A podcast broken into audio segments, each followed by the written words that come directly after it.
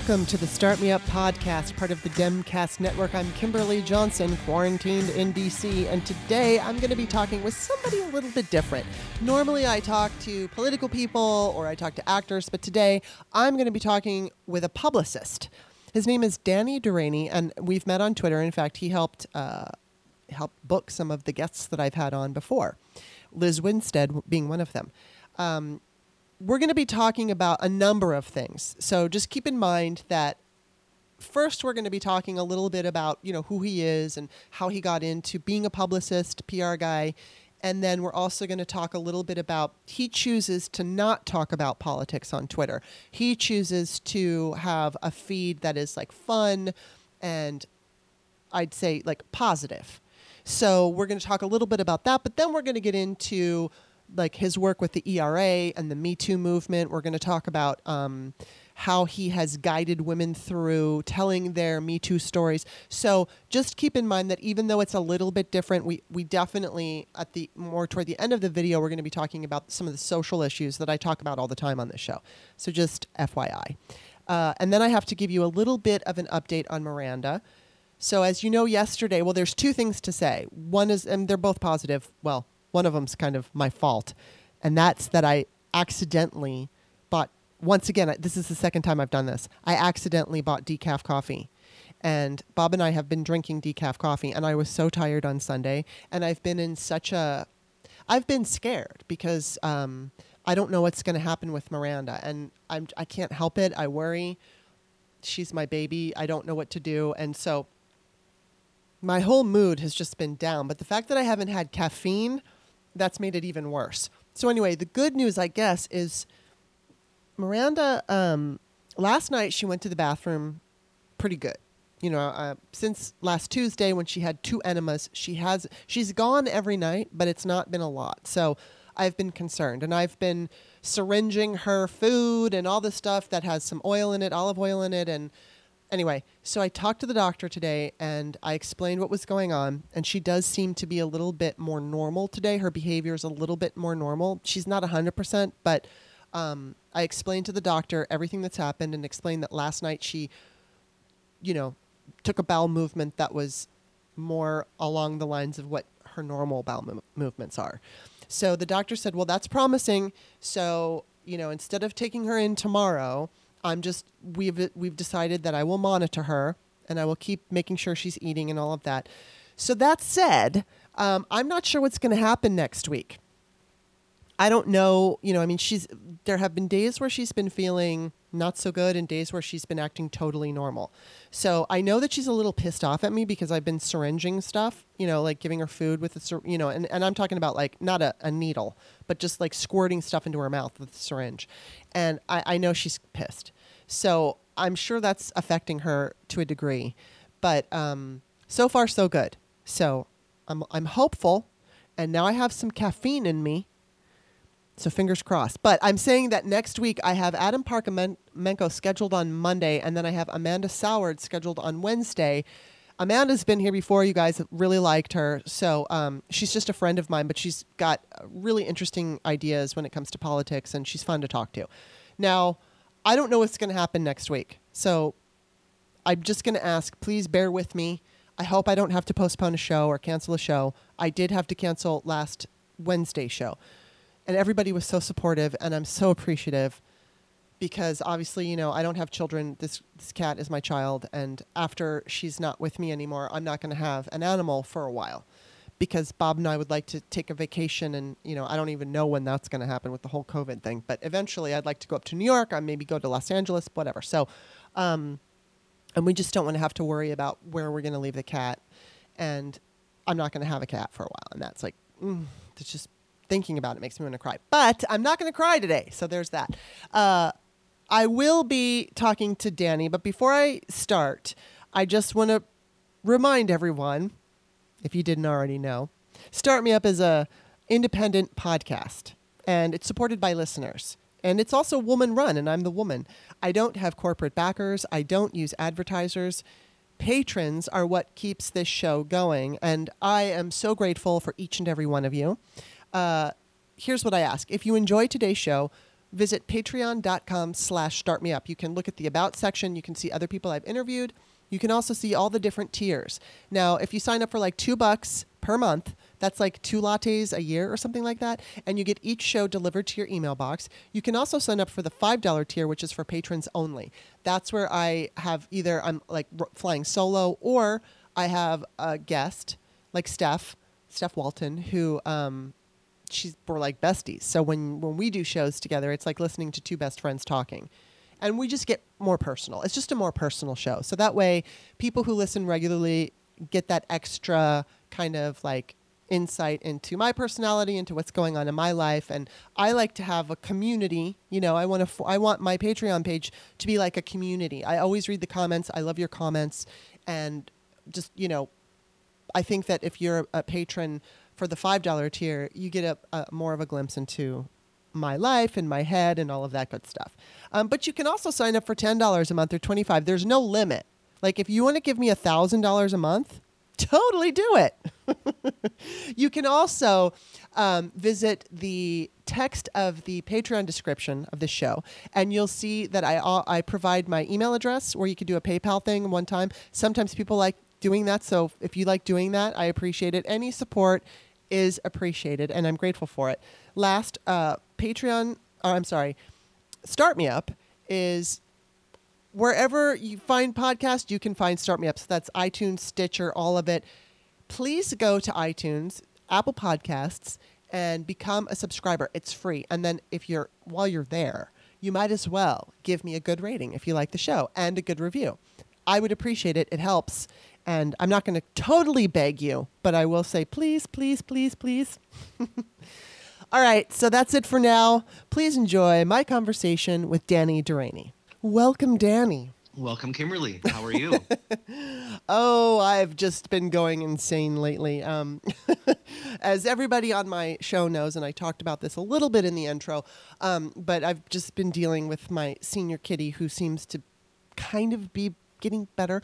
So I'm hopeful, but I will say that um, you know this is this is whole quarantine worrying about what's happening is kind of starting to get to me.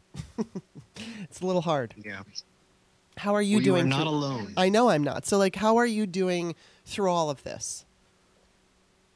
You know, um, I'm kind of doing the same. Uh, you know, I, I, have been, you know, doing what I do for a living, you know, for the better part of almost 20 years. Wow.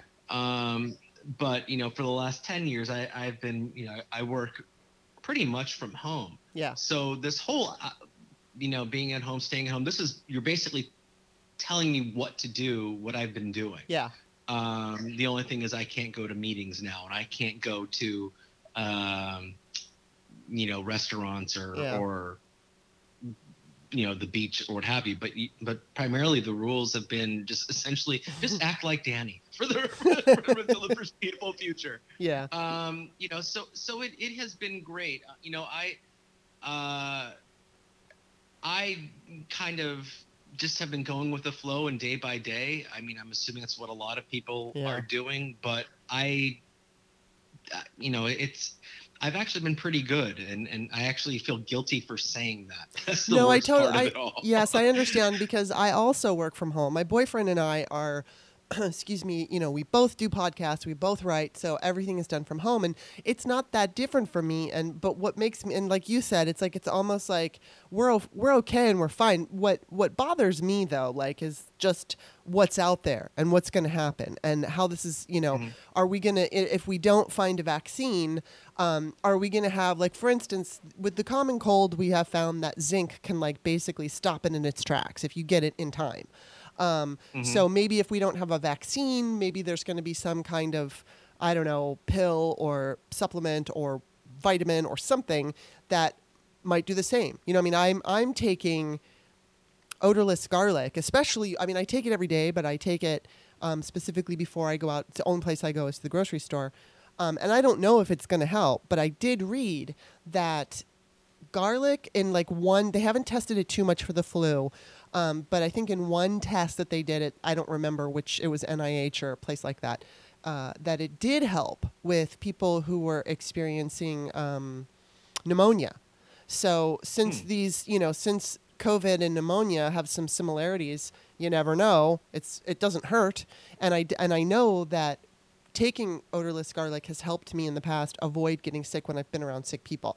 So you know, I don't know if we're going to be able to find anything that's like going to either stop it in its tracks, but it's like the scary thing is, is like we just keep hearing new information about how. I mean, just recently, an article came out about I think it was four kids in Boston had to be had to be hospitalized because like six weeks after they've had COVID, then this new thing comes up, which I can't remember. It was something about Kawasaki something or toxic Yeah, shock syndrome, and it could be fatal. Now that's rare.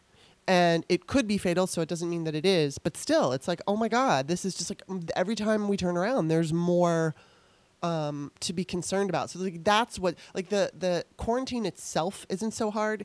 It's just hard like in the fact that I can't see my mom, it that I can't, you know, uh, or that I don't know what's going to happen and the worry, you know, Mhm. like I hope someone I love doesn't and someone I love does actually have a distant family member, but you know, she's been on a ventilator now for more than a week and we don't know what's going to happen. So, you know, I mean, it's just it's, it's a lot. It's a lot.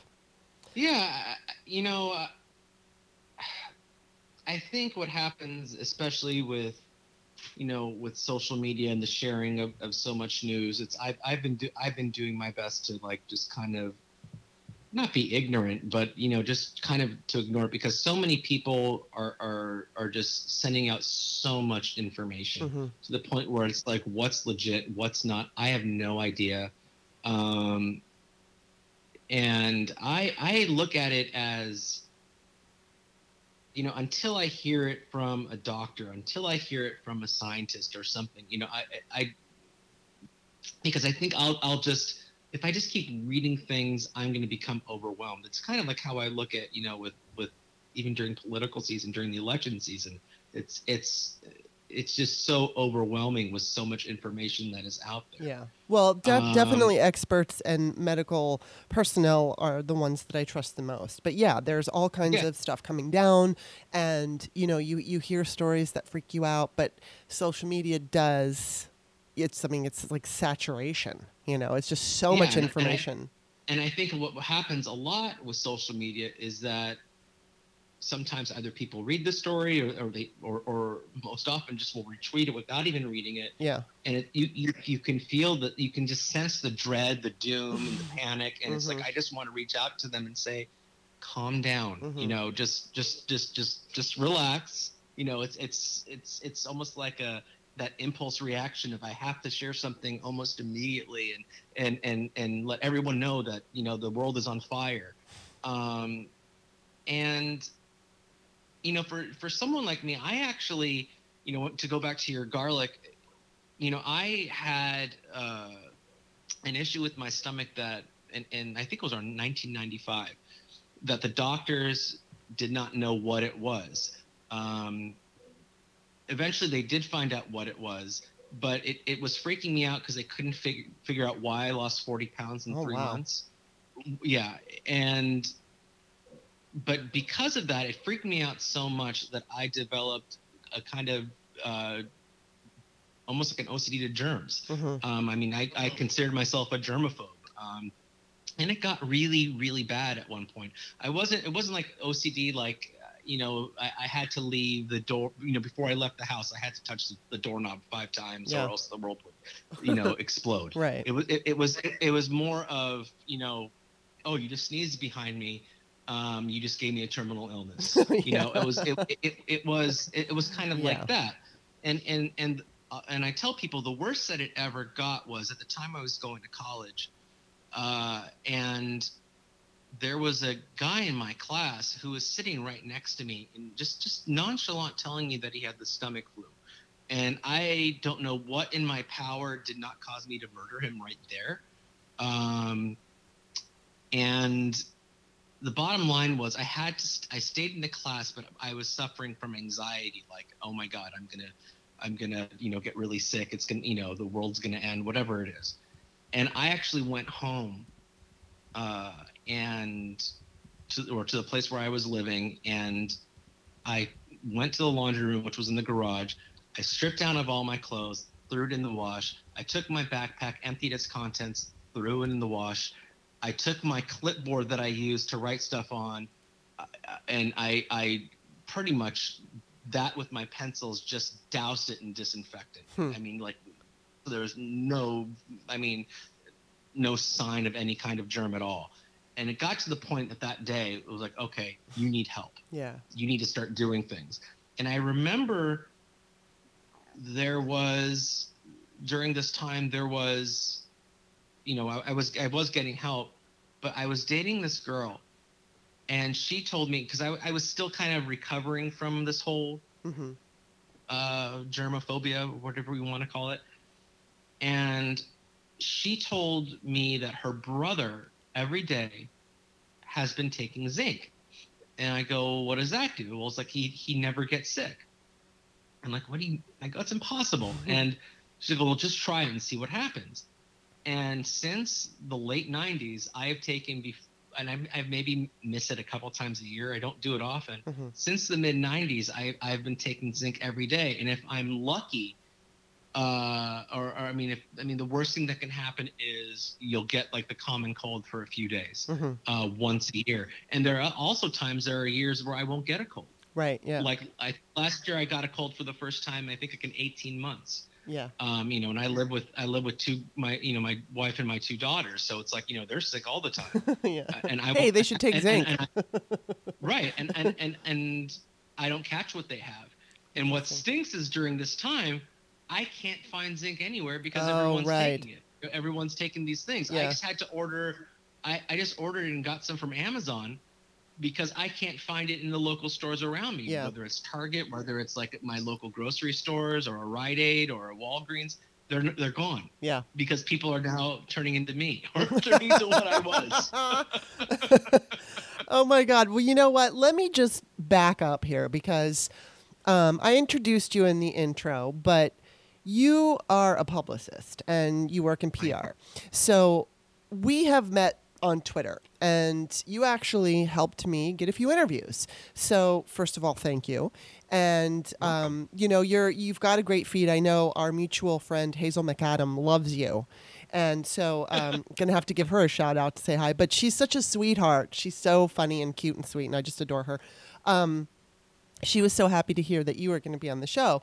And so you know you you don't talk so much about politics and you focus a little bit more on the positive. So i just want to give up you know a heads up to my audience that's we're going to be talking about things that aren't necessarily political although we will get into me too and um, we will get into a couple things that are like um, maybe civil rights type stuff. But um, but first, we're just going to focus on some of the cool stuff. Oh, So before we even get started, before I talk to you about your choice to be more positive in social media, um, I want to find out like how did you get? Okay, first of all, you live in Los Angeles, correct? Mm-hmm. I. And um, I used Born to and live, raised. and I, I used to live there, so I'm a little jealous. I mean, that's like I, I live in Maryland now. I was born in Maryland. I lived in Maryland until I was um, nine years old, and then my mm-hmm. mom decided she wanted to move to Los Angeles, so we moved there, and I lived there all the way up until 2009. Then I moved to Northern California, and then in 2018. My boyfriend and I moved back to Maryland because my mother moved back to Maryland and my whole family's here. So I am a- around my family, even though I can't see them right now. And I would say that I'm close to DC. So I do enjoy that, and I and I really do enjoy fall and winter. You know, most people hate winter because it's cold and bitter. Although this winter it was fine, but um, I mean, we did we only had like one snow, and it could have been, in my opinion, it could have been more wintry. I would have been happier to have more snow, um, because you know, living in Los Angeles for so I basically grew up there. Um, I and because I had been raised here. Uh, fall, I just ached for it. So I love, love, love that time of year. But, you know, you get California in your soul and it never leaves, and there's always going to be a longing for it. And I may move back one day. I don't know, but it's not on the schedule right now. So I'm jealous of you, and I just had to point that out. But um, I'm wondering, like, you know, I've never talked to anybody like you before, I've never talked to a publicist, but I'm curious. I used to be an actress, and I was I did the Hollywood thing for about 10 years. I worked on Days of Our Lives as a police officer and I, you know, I mean I never obviously hit the big time, but I got a few roles here and there. and I went to parties and I I hobnobbed with with some of the rich and famous. And um, but I'm just wondering, like, w- how did you get into it, and what's it been like for you? You know, I when I was younger, um, when I realized that I would never become the second baseman for the New York Yankees, uh, which was rather quick, um, I wanted to do one of two things. I either wanted to be a sports play-by-play guy or a sports anchor, but I also liked the PR side because I am, you know, you know, I'm I, I'm a fairly old soul and I love old movies. And one thing about old movies that that fascinated me, like I'm a TCM junkie, Mhm. and but when I was younger, I always was fascinated. Like there would always be like this like slimy like PR guy, like publicist guy that Yeah. to help everybody, like like who was always trying to give off ideas. You know, he was always kind of like the the, the, the third wheel in, in the entire movie, um, kind of like uh, uh, Fred Astaire's uh, mate in, uh, Holiday Inn with Bing Crosby. You know, it's like how he's trying to, you know, always trying to find some kind of motive. But yeah. I was always fascinated by that and fascinated by you know, you know, some guy putting like, uh, you know, something in Variety read something and their their, their publicist says or something says like that always intrigued me. Hmm. That being said, I, I I actually was on my way to working in in uh, becoming an anchor. Um, I worked at I lived in the Bay Area for a few years and I Mhm. worked at the CBS affiliate KPIX uh, and I was training to become a sports anchor. And I actually got a job interview of all places uh, in Jonesboro, Arkansas, for a station called yeah, for a station called KAIT. And when I was doing the when I you know it was, it was pretty much I, I pretty much had the job. And at the time I wasn't married. Uh, I was I was with my wife, but I was you know she, we were just boyfriend girlfriend at that point in time.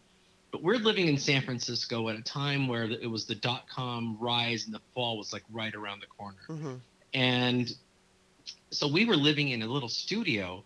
Uh, I think we were paying like eleven hundred, somewhere between eleven and twelve hundred for the studio. Hmm. Um, and so I wasn't making that much money at KPIX. I was a field producer, you know, still doing little things here and there. I was writing on the, you know, I was writing for the news. I was doing assignment desk work, but I, it wasn't enough money for me to justify, you know, moving on up. And you know, Mhm. obviously, if I became a sports anchor, that would help. But when I remember the one thing I remember most of the about the call was they told me, you know, I had to find where Jonesboro was. It wasn't Little Rock, but I mean, like, where the heck is Jonesboro? And I remember them telling me um, the, the things that I would cover, and the one thing that they told me I would cover is you would be covering you you would be taking a Cessna airplane to cover Tennessee Titan games, and that was like the red flag right there because I don't do propellers Oh right. yeah. And I would I would never I, I just I mean I'm sure I would get over it, but at that point in time it was just like no. Mhm. And then I thought about it. It's like look, if I do this, my wife is you know my girlfriend's going to be left alone here, you know, the, which is fine. I mean she could handle herself, but it's like how much money will she be making? Mhm. How much money will I be making? Is it worth it? Mhm. And I was at that point in time, I was kind of getting disenchanted with news a little bit, even though I still love the rush of election season. I still love Hmm. breaking news Mhm. and all these different things. But eventually I just said no. And then I wanted to move to back home. This is, I was going to school in San Francisco. Uh, I, I went to San Francisco, San Francisco State University, which whose mascot is essentially an alligator with a backpack. Uh, I'm not kidding. Look up the look up the Golden Gators, and you'll get a, a, a smiling alligator with a backpack. And, and we, so I knew that if I transitioned to, to, to LA to stay in news, I would be getting a freelance gig, and it just would not.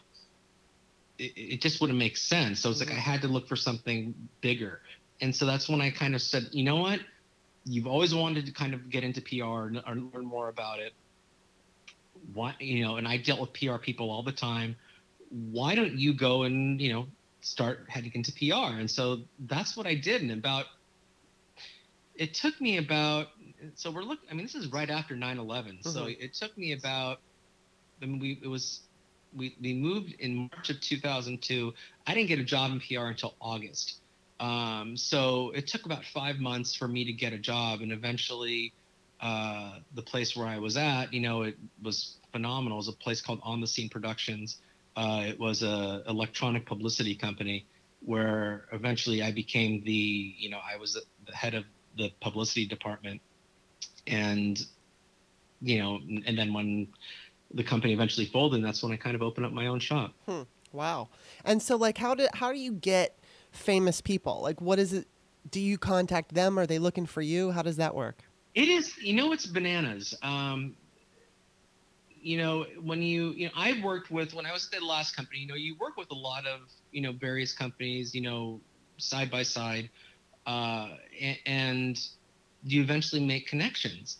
Mm-hmm. Uh, when I when the company I was with folded, it was almost like I was lucky and I was fortunate that you know I had some companies stay with me. You know, I was doing consumer and entertainment PR at the time, and bless them forever and ever. Uh, you know, Toys R Us, who was our client. I mean, since I got there, so 2002 or 2003, they said, you know what, I understand what's going on, but uh, we're not doing anything without you because of hmm. the success that you've given us over the years. And they were my and they were my client until 2000 uh, when when they go under 2017 2018 yeah. they stayed with me until then wow. you know and i'll never forget them for that um, but that being said I, I did have clients like that but little by little i started you know I, I made a name for myself but you know social media wasn't what it was mm-hmm. it wasn't you know yeah, fa- yeah. i mean twitter was it was fun but it wasn't like it wasn't what facebook was at the time mm-hmm. and i wasn't meeting people through facebook but you know, I started slowly making a name for myself on Twitter and and and meeting people and and little by little, I just started making I just started making friends. But the majority of these people reached out to me for PR. That's awesome. Or, or, or help.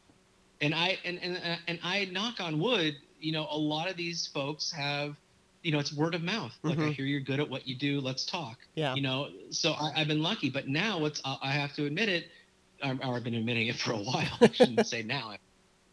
But but most of my roster is Twitter based. Interesting. It, it, and that yeah, it, it it it's you know I I, I represented um, God for how long was it? Three or four five years I forget. I I, I represented Tony winner Laura Benanti, which a lot of people uh, you know know me in the Broadway world know me for that. Uh, but I do represent a lot of Broadway actors. But that being said, you know, she was a friend because she was a she was a mutual friend of of uh, another actor, a, a, friend of mine who's now on Claws on TNT. Um, that wasn't intended to be a plug, by the way. um, and, uh, and and I and I remember, you know, we both followed each other on Twitter, and she was in Sound of Music live, the you know that everyone kind of like hate watched together, but you know Laura and like uh, you know Audra they, they were the two people who got like the best reviews from that and I and I remember when it was over I congratulated her on like via DM and that led to a conversation like and she congr- and she responded to me like five seconds that she got off the stage so essentially this is the equivalent of you know it's one o'clock in the morning I just sent Aidy Bryant a text on SNL, and she's and and, and she says thank you at, at 101. You wow. know, or, and we have a conversation. So it's like she just yeah. It made it made no sense. It was weird. And eventually, you know, we started working together. A lot of great stuff was happening. And that, you know, that opened the door to like, oh, look, Laura's doing great work. Random Broadway actors are coming to me asking for publicity through Twitter or through whatever it was. Yeah. So it's all word of mouth. It just all just kind of bounces off one another and and and and you know you get known for doing one thing and all of a sudden someone reaches out to you for another so that's yeah. you know that's kind of like how it just worked for me that's so interesting it's, it's interesting because you know i mean i was an actor for about 10 years and you know and i think i can look back on my experience and even though i had some success like i said i wasn't a big deal or anything but um, i can i can kind of understand that my mindset might have gotten in the way because I've always dealt with body image issues and hatred, like body hatred, and I'm tall and I'm big boned. And even when I've been slender, I've always, you know, been bigger than everybody else. I mean, when I worked on Days of Our Lives, I was taller than most of the men. I'm six feet tall, so there were a few who were six feet tall, but because I also have like I have very broad shoulders and you know I wear a size 11 shoe so it's like I'm not small. And most of the women were like 5'2 5'3 and petite. And um, so I always felt very insecure. And I think that that really got in the way of me. I mean, I think it got in the way literally in that, you know, people looked at me and they didn't know what to do with me. But I also think that it got in my way because I got in my own way. But what's fascinating is because, you know, I mean, I, I, I studied and I took it seriously and I was a good actor. And, you know, I mean, obviously there were times where I wasn't as good. You know, I had mentioned on, I think it was yesterday's show. Um, I don't remember. But anyway, the last, I, I was in my acting studio graduated two and a half years doing the Meisner technique, and then we stayed on. I stayed on for like another six or so years in what was called the professional level, where we would have casting directors and agents visit our studio and like they would come with copy and they would pair us up and we'd have 15 minutes to rehearse and then we would perform for them and then basically it's the kind of thing where if you like our work you call us in so i did that and the last time I in- did any kind of audition like that f- in my studio, I had just started taking birth control because I was also dealing with like mild to moderate acne. So when I took birth control, I gained 15 pounds.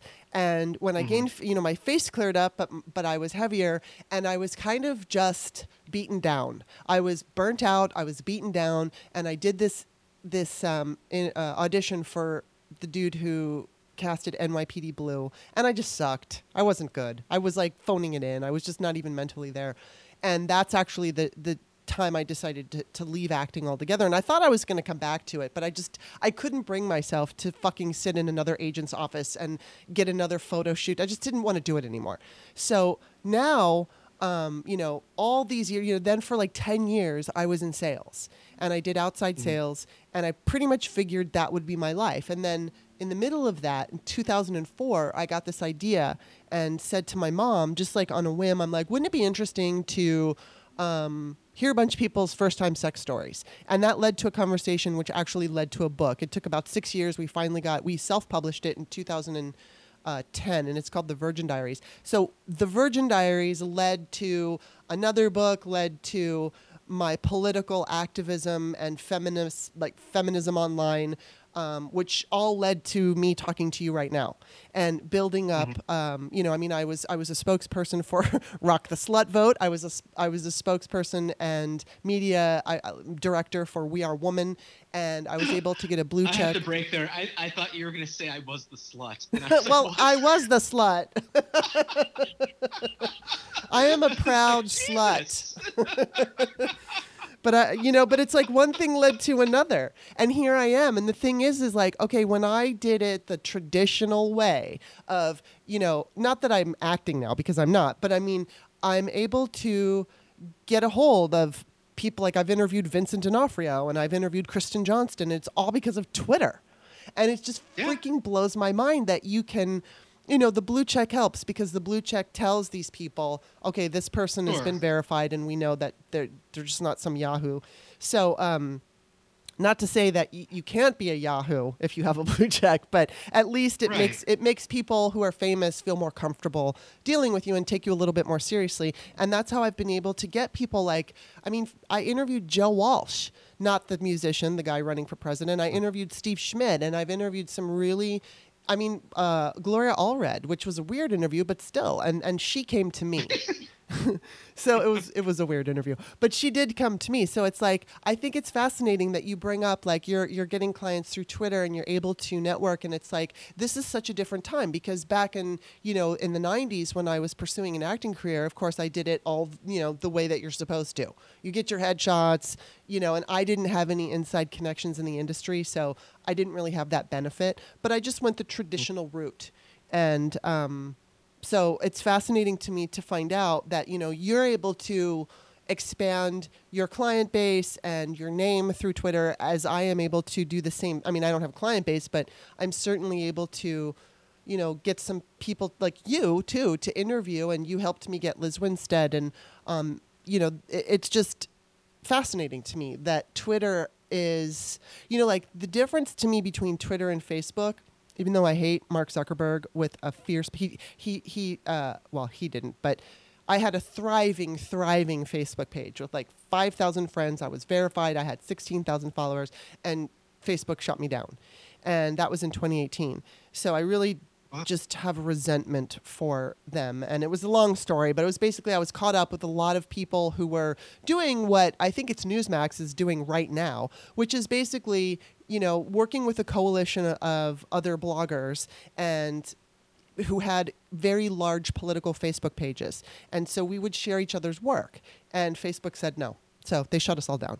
And it was just, it was like, oh my God, it like freaked me out because that was my income stream and it went away overnight. It was just like in a blink of an eye, it was gone. So, um, but with, with Facebook, aside from Mark Zuckerberg, um, to me, that's just like everyday people where you know everyday people get together and they talk about stuff but when you go to twitter you can literally talk to the president you can he may not talk back right but you can have conversations with ted cruz and you know right. you can actually you know get into it with people good or bad and it's just this eh huge like platform where people are interacting and it's just it's fascinating which i've said right. three and times I, now and I, and I enjoy it because you know it provides a human element you know to people to i mean really to all of us but you know to people who you know may have some sort of notoriety it, you know it provides them a human element that that you know we've never seen before. Yeah. And and as as, long as entertainment has been you know an option how you know this whole hollywood culture and so forth it, it provides a different avenue for people which Mhm. are, are different vibe a whole different feeling and which is i think is fantastic. I've i've been saying for years you know i'm i'm not big on facebook anymore. I i mean it gets to the point where i think i'm done now where i mean i still have my account. I don't really check it. I don't really post um, I actually delete my old statuses from like 2009 and 2010 because they're so stupid. uh, uh, uh, you know, and but I have been saying for years. I go, Facebook is a place that hate that that where where I learned to hate the people I love, and Twitter and, and Twitter is the place where I love the people I don't know yeah and and and that's how I've always felt, you know. Um, but at the same time, you know, I, I mean, I used to like, you know, I used to on, my feeds, I used to post uh, Facebook. I, I used to post like political stuff, and then and then, uh, you know, I think that's where I kind of you know stopped doing that. You know, after a while, it's like, what am I doing? You know, um, and and where I stopped doing that, and I think that's kind of what transformed my Twitter feed in a way too, where where you know because because I realized it's like when you're just so like-minded and and, Mhm. and so forth. I feel like I'm transitioning now from what we were originally talking about. that's okay Um, it- you know, it, it just, I just, I just, I just hated looking at Facebook and just, it- you know, I mean, you see the worst of people on Twitter too, but Mhm. on Facebook, it's just like, I mean, it's it's it's it's just it, it's kind of like the it's almost like the like the uncle that comes over to your house that you don't want coming over, and you're Yeah. just like, and you can't make them leave. Like on Twitter, it's easier for Ugh. me to ignore. It's just easier for me to ignore people that are trolls. I think there's a little bit more intimacy on Facebook.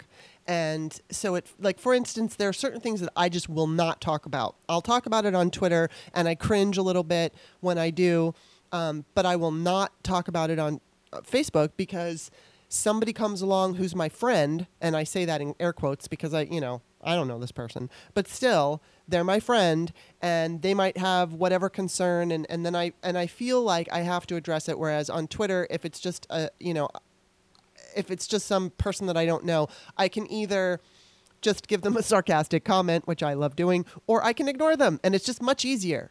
But it seems to me, I don't know, there's this different thing on on Facebook. But you know, you talk about the fact that you like to keep things positive, and I've noticed, um, you know, you post a lot of those really fun videos, which I have to say, during, I mean. No matter what, I'm always going to love the fun videos, whether it's the kids or the dogs or the cats or whatever. Um, but especially in these times, especially the animal videos and the funny children videos really and that's not all you post but i've noticed you know i mean you just have this fun feed of crazy fun videos and it helps because we're inundated with all of this negativity and all and, and I'm right there with it. You know, I mean I'm a pol- I've got a political voice and concern and I can't stop myself.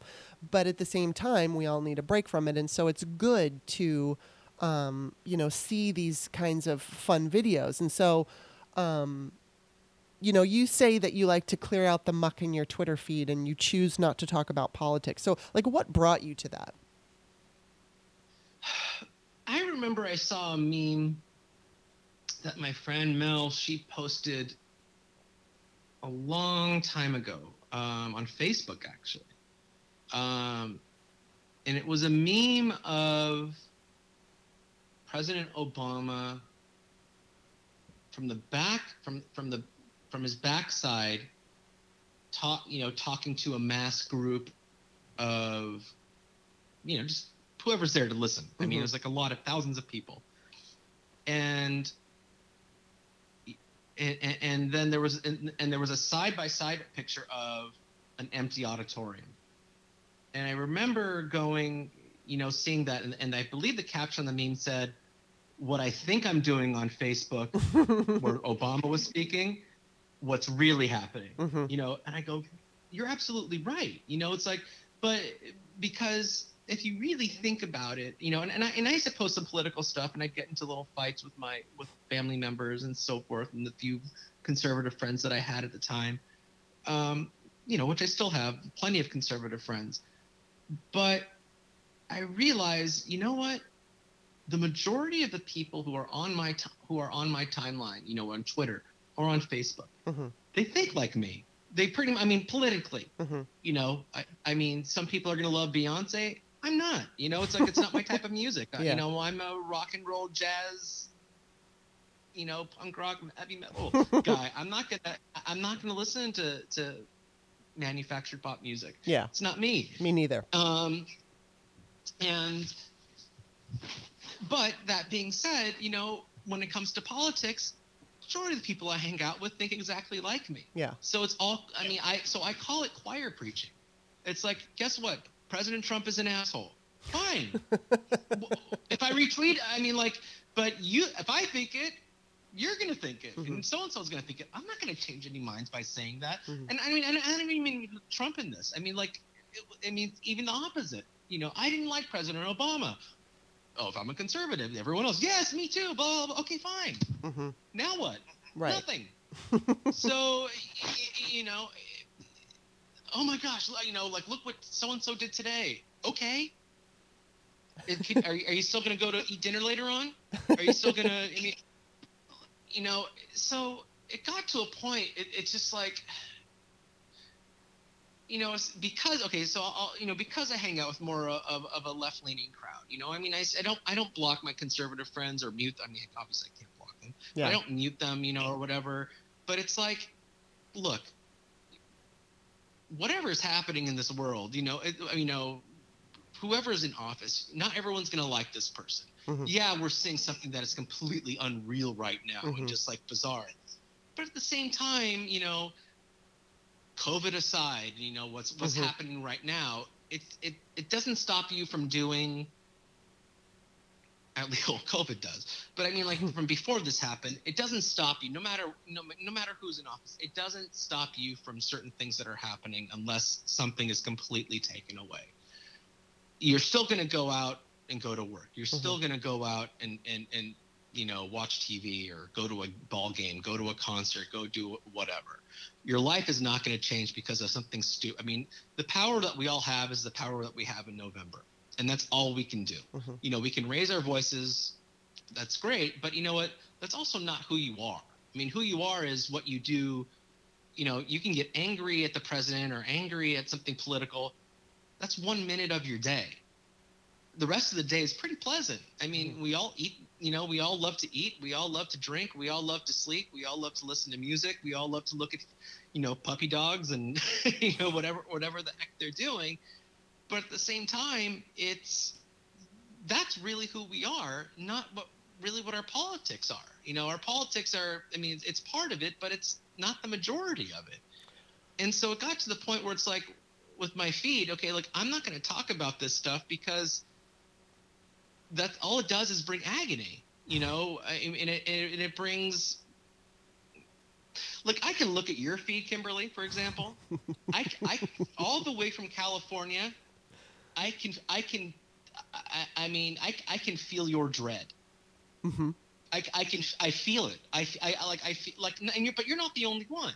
Where it's like I can see it's like oh my god what is the president doing now? Not that you sound like that, but it's like but I, I can feel that off people. Mm-hmm. You know, I, I, think one of the things that my father has given me is is is, is people reading skills. I, not that he taught it to me, but I think it's we, we both have it in common. My dad's a human resources guy, and I can sense everything when when there's that dread, mm-hmm. when there's that when there's that feeling of doom, and I can feel I can get the feeling when someone just someone can DM me on Twitter and just say Danny, and and I go, what's wrong? Mm-hmm. You know, it's like I just I just know, but you know that that is what I wanted to get away from. You know, I want I want people to see the joy that they that that that is out there. Mm-hmm. Um, I and and how capable we are of creating good, but we're so anxious to share the bad news. We're mm-hmm. so so anxious to let everyone know uh, what we disagree with. I've never retweeted the president.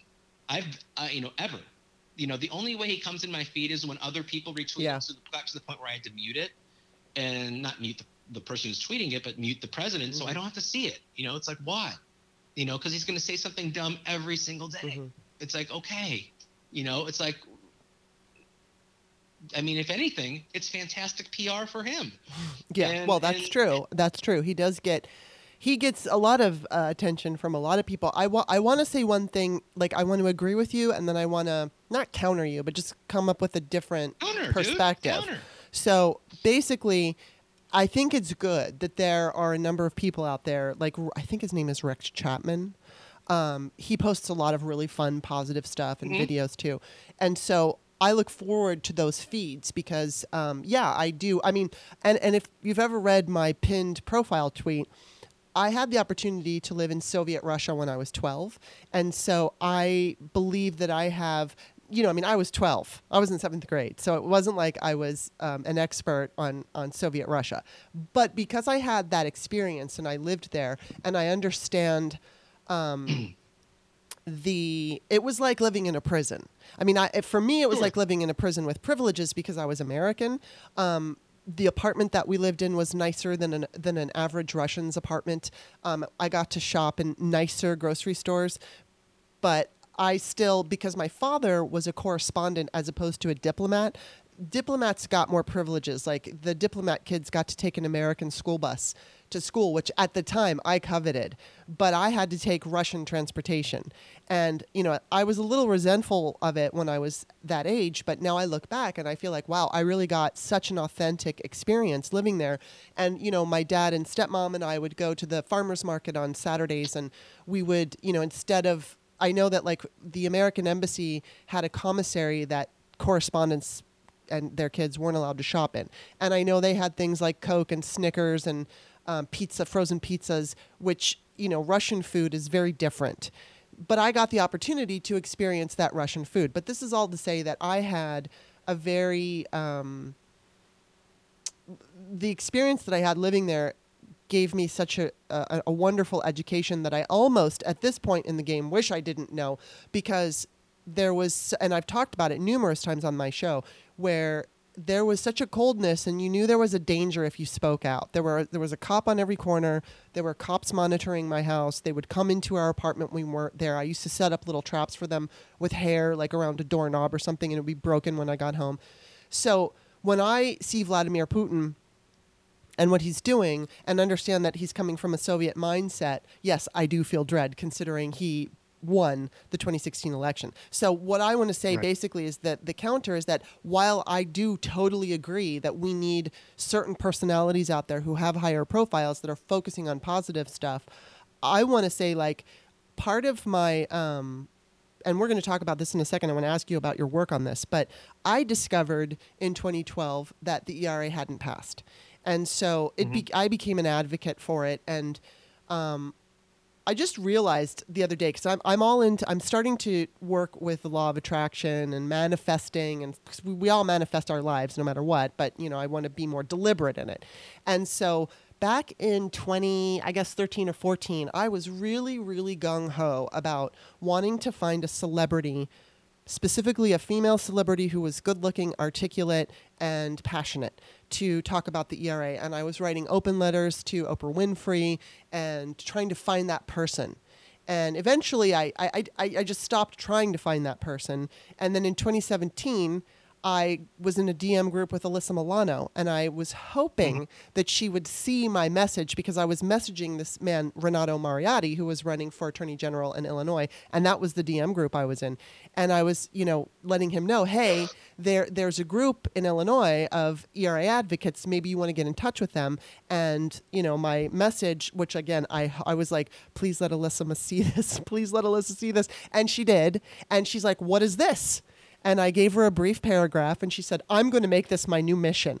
And then I, I was like dancing around my apartment, and I sent, you know, I said, okay, well, I will send you an email off, you know, out of here, and I'm just going to give you all the information that I've accumulated over the years. And then what did she do? She did exactly what I had visualized a couple years later. She was exactly that person smart, articulate, good looking. And, and mm-hmm. I say good looking just because people respond favorably to good looking people. And I felt like it would be a plus to have someone who was good looking. So she was good looking. And, you know, I mean, she was just one of the many people um, who became an advocate, but she had such a high profile. And the other thing that I want to say is that when I was, okay, I wrote the Virgin Diaries, which is a collection of first time sex stories. And I got an email from this girl on Facebook and said, I read your book and it completely changed my life. And she just basically went into this whole thing of um, how she was terrible family and she got into prostitution her aunt or something had like pushed her into prostitution and when she read the virgin diaries she said i didn't realize that there were so many other ways to experience sex and it completely changed her perspective on life. And then I wrote a book called American Woman, The Pole Dance Women in Voting, where I really emphasized how important it is to vote. And because of that, she, I think it was in 2018, messaged me and said, I am so, f- for the first time in my life, I am so fully prepared um, where I know every proposition, every candidate, and I got, I'm ready to go. And so I totally get what you're saying as far as, you know, Trump says something stupid and then we all react to it. But I think there is an importance about making sure people know what's happening because while you're correct that it can be a minute of our day where we get pissed off, I think back to when um, Trump announced that there would be like these roving, um, I don't know, ICE agents who are going to be looking for people who were here illegally. And so there let's say in, in a given household there's five people maybe they live they're from Mexico or maybe they're from Armenia or wherever they're from and one of those people who live in that house is not yet a citizen. And so all the people who lived in that house were freaking out and there were reports that they like left. They just bolted because they were terrified that they were going to be going to jail or had to go to ice or something like that. So it's like i think that it's also important, even though while I totally agree with you that we don't necessarily have to comment on everything he does, um, understanding what's going on is crucial mm-hmm. to get the vote out. I, I absolutely agree. Um, you know, but I think you you also hit the nail on the head. It's commenting on everything. Yeah. And that's that's the problem that I that I have I mean, and, and, it's and it doesn't matter who's talking. It's really um,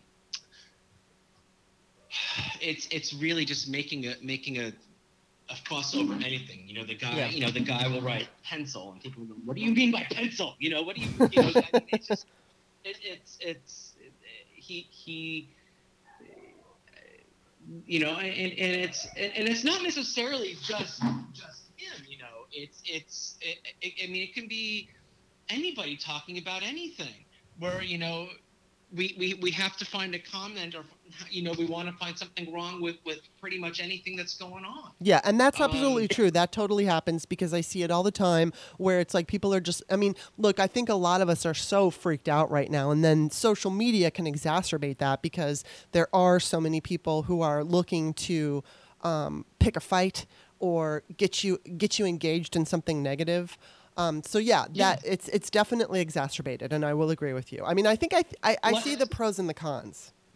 Yeah, I mean, if you look at my feed, you know, you know, you know, I, I post fun videos of whatever they are, but you know, people know me because I talk about hummus all the time because I'm obsessed with it.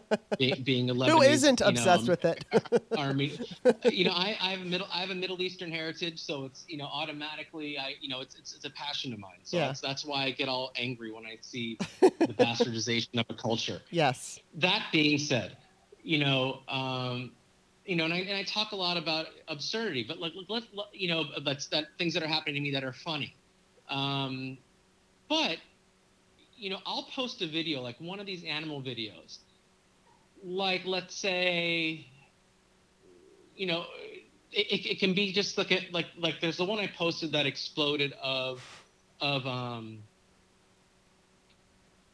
what was it? Oh, it was it was it was a monkey being being you know leading its its human a human to the, the top of a tower, hmm and it, and it ended up it's it's my pinned tweet because I can't believe this stupid tweet got over. I mean, millions of people liked it, you know, just because of that, and it got like almost I think like 1.5 million likes. I mean, the president's never had any president Wow. has never had 1.5 million likes on something. And I, and I think it's I, and I think it's bananas. But I'm looking at it right now. It's so cool. Yeah, and it, and it's and it's and my sarcasm. I think I said something like proof of evolution. I'm like, you know, right there. You know, Yeah. th- that's bananas. Because I mean, I'm just I'm just kidding. You know, I'm not making anything of it. Right. You know, the majority of the people, 90% of the people loved it, but then you have that small percentage like. This is an evolution. Evolution's a hoax. And, like, right. I'm like, I- and I think I respond to some people. I go, "Do you not understand hyperbole? You know, it's it's it's." And like you'll get that all the, I get that all the time, or it could be like an like I have I had a, I had one of an otter, who was asking you know I don't know where the otter was, you know, and it was like petting its head, like is asking the human to pet its head, you know, and it's like, and all the people like like you know when I post these videos like like like Yashar Ali will slide in my DMs, never says hello, never says anything, and he's like, "Don't you know where this is happening?" You know, or you know, people are going to be stealing these animals. I'm like, dude, you know what?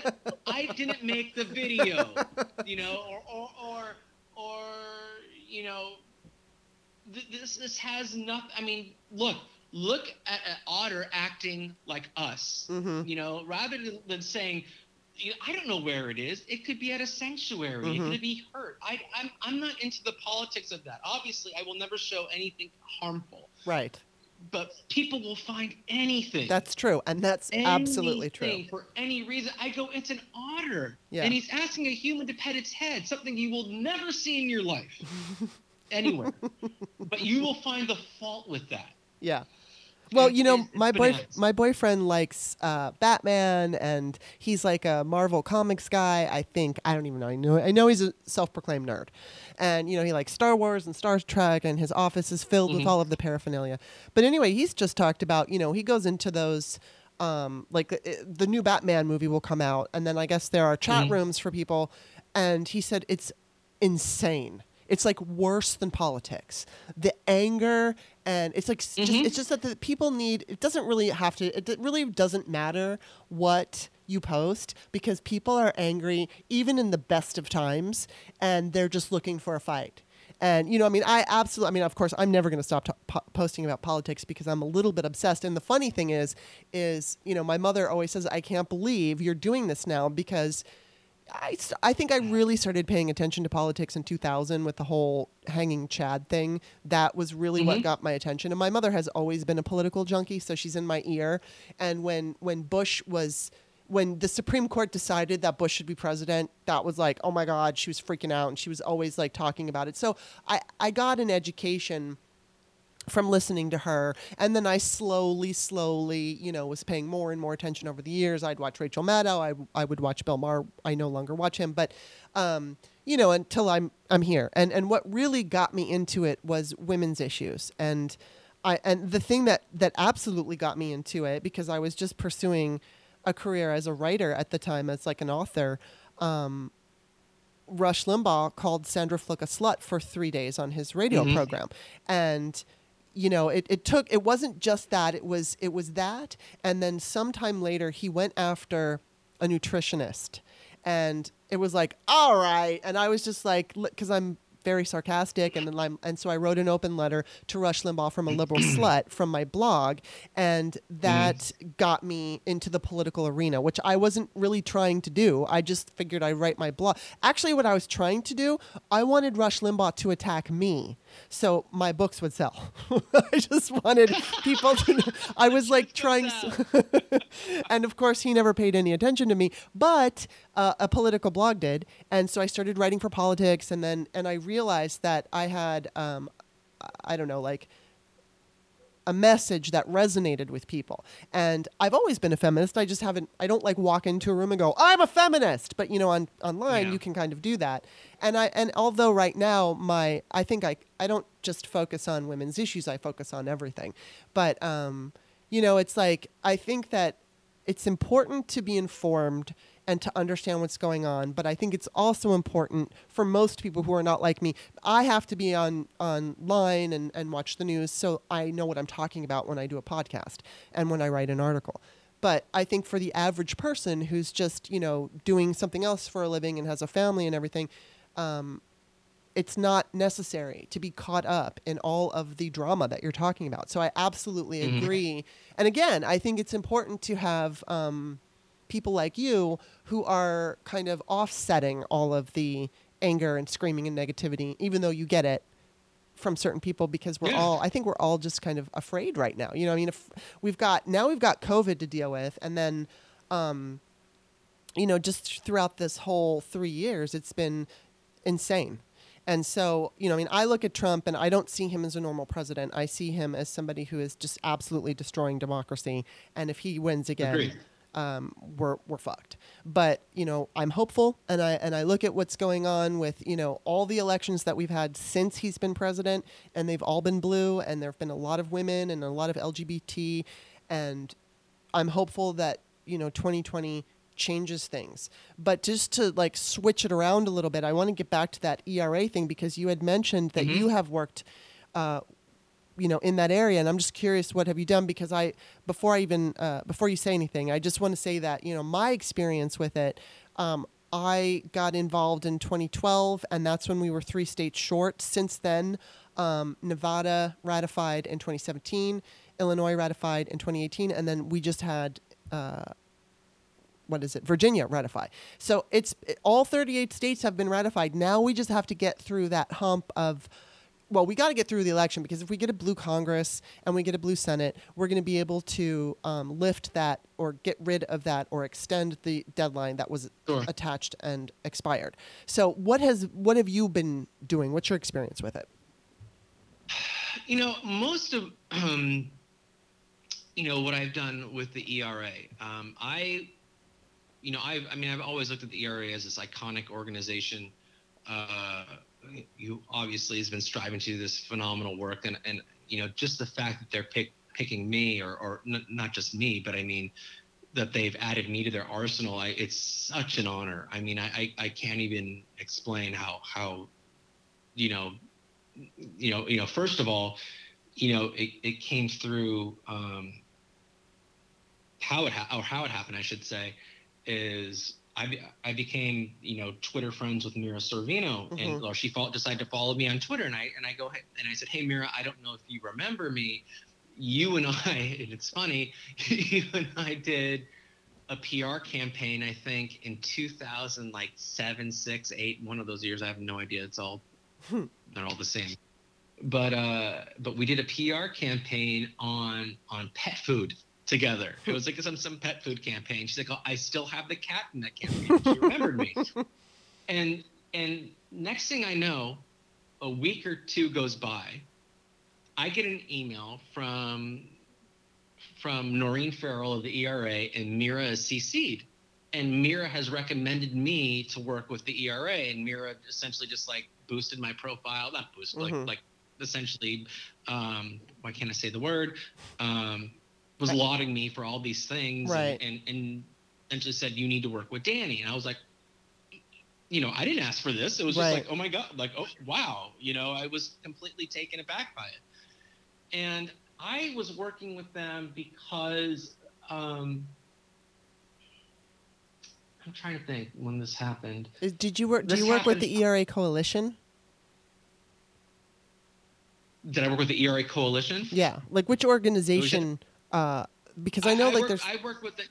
Well, I work with the with the California chapter. Okay, and- okay. and- Got it. And, and, and, and somewhat of the coalition, but primarily focused on California. Okay. Um, so I, you know, I- this was about. I'm trying to think when the whole Harvey Weinstein thing started happening. That was. I think in. it was like fall.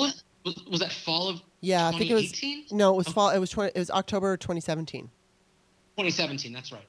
So I would say about you know somewhere which, between five months in there. I was already doing a lot. I, you know, I a lot of people say it. I don't know if I believe it because I don't like compliments about myself. But a lot of people say I'm like one of the first guys to kind of really speak out about uh, you know sexual harassment and in, in, in the workplace and be and you know sh- shouting out you know.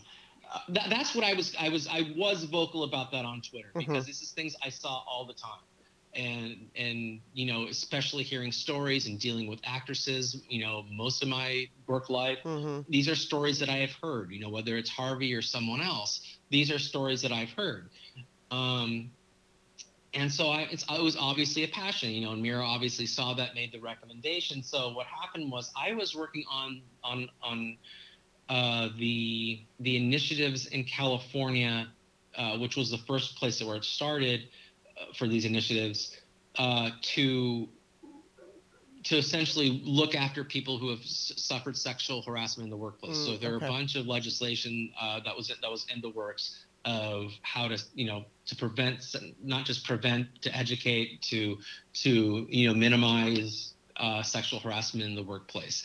Uh, you know, it's removing statute of limitations Mhm. and all and all these different uh, all, all the different ideas that kind of went around it. And I think we we were able to pass three of the five, and I think Oh, cool. that was I don't I don't know what the reason was, but I think we're, they were going to bring the other two back. Uh, with Gavin once he he came into office because I know that I because I work with Jennifer Siebel Newsom uh, as well, uh, and I know it's something she's very passionate about. So I'm assuming that's eventually going to get passed. hmm Um, but uh, you know, whenever that is, especially you know, he's kind of got other things on his mind. right Yeah. yeah. that that will you know that'll happen but that is that's how i got started Hmm. with them you know i've always been passionate about uh, women's issues um, you know i've done a lot of you know female focused pr you know most of my clients are women Mhm. uh, but i've done a lot of you know feminist angled pr you know for quite some time and, Hmm. and i've always kind of been obsessed with it you're probably going to laugh um, I, I, like many people, you, you know, that are Gen Xers, uh, I was a huge fan of Schoolhouse Rock. Mhm. Yes, me and too. I, I, and I, and one of my favorite ones that nobody ever talks about at all. You know, everyone's oh, I'm Mr. Bill. Great. You know, I, I understand. That's one of the three that you know. I, I loved Sufferin' Till Suffrage. Like, I, I Wow. loved it because I don't even I was remember that. Suffer Into Suffrage features okay, it's like this. I'm gonna guess she's like in her 20s at this point. She's probably like 80 now, Uh-huh. but you know, she's uh, again, she's not real. Uh, but you know, she I remember she had this this you know everyone in the 70s like a lot of women had this crazy long hair like Mhm. not Crystal Gayle long but like long you know like Right. thick and it was long you know kind of like Elizabeth from Eight is Enough. yeah. It just went all the way down, went all the way down to you know to their butt yeah. uh, and it was big and you know so she, i remember she had this hair she had like this like she kind of like captain america where she had like this like long sleeved midriff shirt with a star on it kind Mhm. of like a superhero and then she had these long red bell bottoms that, that just flared out like and i was like you know visually i always liked whatever it was about then i always like looking at bell bottoms like when they're in cartoon because they're because they're so crazy like Yeah. like like the Beatles and Yellow Submarine. Why why are your shoes eight feet long? And you know, it's like it's just anyway. Um, and I, I was just obsessed by that. You know, the name Bella Abzug just I just love saying that name. Yeah. I knew who the heck she was. I just like saying that name. And I always like watching these documentaries, you know, that that featured people like her or featured um um oh my god. I worked on the project and now I can't even think of it. Happens to me all the time. oh my like- god. It's the Gen X brains getting older. It is. It's, I, I, I'm looking at her face right now, and I just and I totally did her documentary. Now I can't even think of it. But you know, uh, you know Betty Friedan or Right. um, um, you know, I would love watching these old PBS documentaries of you know women just marching in the streets and and so forth. I just I just thought it was like the coolest thing, you know, and, and what they were fighting for. And it just you know, it seemed unjust and it's crazy and you know, now that I have, you know, I was doing this before I had two girls, but it's like now I have more incentive to do it, you Mhm, know, mhm. and and I just became really obsessed with what they were trying to do and and what people, the stories that they were trying to tell, and you know, and especially when the Me Too, uh, just just era exploded, Mhm. um, you know, I was like right in the middle of like all these different people who, who all kind of had the same purpose Yeah. um, and and I was really just fascinated, you know, by not you know, by different stories and how everyone just kind of shared one one thing, and you realize how much and how awful these things were happening, and that's and that's really the the crux of my relationship with the ERA is to stop these things from happening and and, and just preventing Yeah. from happening again. Yeah, well, uh, and that's funny you bring up um, the Schoolhouse Rock. I wish that there would be some kind of group, you know, having to do with the Democrats that would bring back something like that. But we could do it online, and I th- like I have all these ideas how the Democratic Party, because I think one of the things they lack is selling all the good that they've done. You know, it's like, for instance, in 2014, when freaking no one showed up to vote, um, Democrats were too afraid to speak about Obamacare and all the success stories behind it. And I wish that they would have really sold Obama, uh, Obamacare, and I wish that they would point out, um, you know, the good that they've done, and you know, just not even a partisan way, just the, the things about the government. Like I wish, for instance, we would Yeah. have like a show now. You could do, and you could do it online, or you could do it on cable or something, where you could have like a celebrity paired with a kid, and the kid could school the celebrity on why. Um, you know, like for instance, I, I always say this when I was I, I I didn't like I said really get political until 2000 and it was not even I wasn't very political but um, I, I think that when I was younger I I don't remember studying suffrage um, I it might have been a blurb in my high school book but it didn't catch my attention if I would have been aware of that I would have been more interested in it and if I would have understood that this Oh, I didn't understand what any of these things were. Yeah, Right? My yeah. Mom my mom would sit there, and, and, and she would laugh that I would sing all these songs, but she and she was absolutely right. She would say, "Does Danny even know what they're talking about?" Right. No, I don't. You know, I would sing how a bill becomes a law. Yeah. I don't know what the heck that means. right What is how? A, what is a bill? Right, but that know, but that's what we need. Like we need education. If you had a Yeah. kid that would bring kids into it, because that's what we're lacking now. We don't teach civics in school anymore. So if we had something fun with like celebrities and kids, where a kid could say, "Hey, look, the president nominates the Supreme Court justice, but the Senate has to vote on them, and here's why a Supreme Court justice is so important." And and I think it would be cool to have the kid, you know, obviously beforehand it would have to be explained to them so they could understand it and then they could explain it back to the adult. And i think that mm. you know it would be a great way to bring people into you know not so much politics but government. If you understand how government works which clearly mm-hmm. a lot of us have gotten an education since trump has been president on how government works but we've also witnessed how many people don't understand how government works.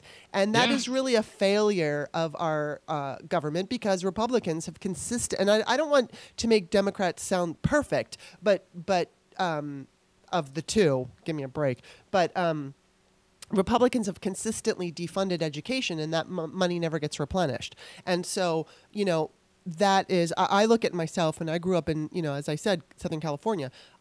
I don't believe that I had the best education. It was public schools, and I just did not have the best education because when I did briefly go to school in Maryland in sixth grade, I could see what a huge difference the public school system was over here, and it was far superior. I was literally learning 67 plus 48 in sixth grade in California. When I came to, to Maryland, I spent half of a school year before I went to Russia here. And I mean, they were mm-hmm. doing reciprocals and long division, and I was like, "What the fuck is this?" And I didn't know.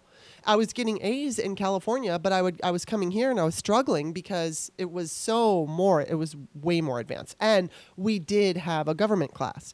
So we're you know we have. I think it would be so cool if a group would emerge that could provide fun, entertaining, informative, you know, videos or something that could go viral and could be fun because not enough people truly understand what's going on. And it's like, like I said, the whole, I, I don't even remember that suffragist thing. And, um, I wish, like, I wish when I was younger that would have caught my eye because I know I've always been the person to stand up for anyone I think is getting, you know, discriminated against or you know, I've I've just I've always been that person. So it's like if I would and I did realize, you know, I saw my single mother taking care of me. I saw as a girl growing up in the 80s all these women who were advancing and getting high-powered jobs and you know, where and it's like that iconic I you know, snapshot of seeing them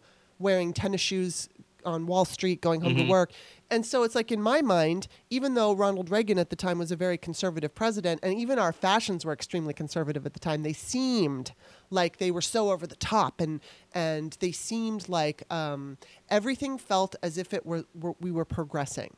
You know, every television show, uh, whether it was uh, what is that um, with Mr. Drummond, and he adopted Different stroke. different strokes. It's like there was an episode where uh, the two boys wanted to go see their dad at his um, private club, and the guy wouldn't let them in because they were two little black boys. And Mr. Drummond was like freaked out, and you know they addressed racism, and you know I mean. So it was like it was all these shows and stuff that I was brought up on. Everything told me we were progressing, but like in reality. Um, and we were, we were definitely progressing, but it's like you look what's happening now and the way that the Republican part of our government wants to take all these rights away from women. They have not signed the Violence Against Women Act. They're making it harder to get abortions. Um, just rollbacks and rollbacks and rollbacks. And it's like, I mean, we take steps forward, we take steps back. And I just, I wish at the time I would have um, seen more in, in school about that because I think I would have made it. I would have been interested me, and I think I would have become more politically engaged when I was younger if I would have understood what was going on. But I just didn't. And you know, plus we I- also saw Geraldine Ferraro running for vice pres- vice president, which I figured by this time we would have had at least two women presidents, but that hasn't happened yet. so we're still hanging on. I think you know what's funny is you know with the with the um, you know you're talking about uh, you know just what you would see on TV. You know, I, I felt now that you know just looking back on it, a lot of the shows that I watched as a kid really talked about social issues and social Yeah, all the injustices, you know? time. I mean, I was I Different Strokes is one of my favorite shows. Yeah. And I mean, I learned so much, you know, from watching that, or Good Times, or Yeah. you know, even something as stupid as "Give Me a Break." You know, it's just like I would, you know, yeah. I, I would. Well, learn, they like, address racism. you know, I remember there- that. I'm not. I'm not going to get into it because my wife hears me talk about it too much. There's an episode of "Give Me a Break." I don't know if you remembered or watched that show.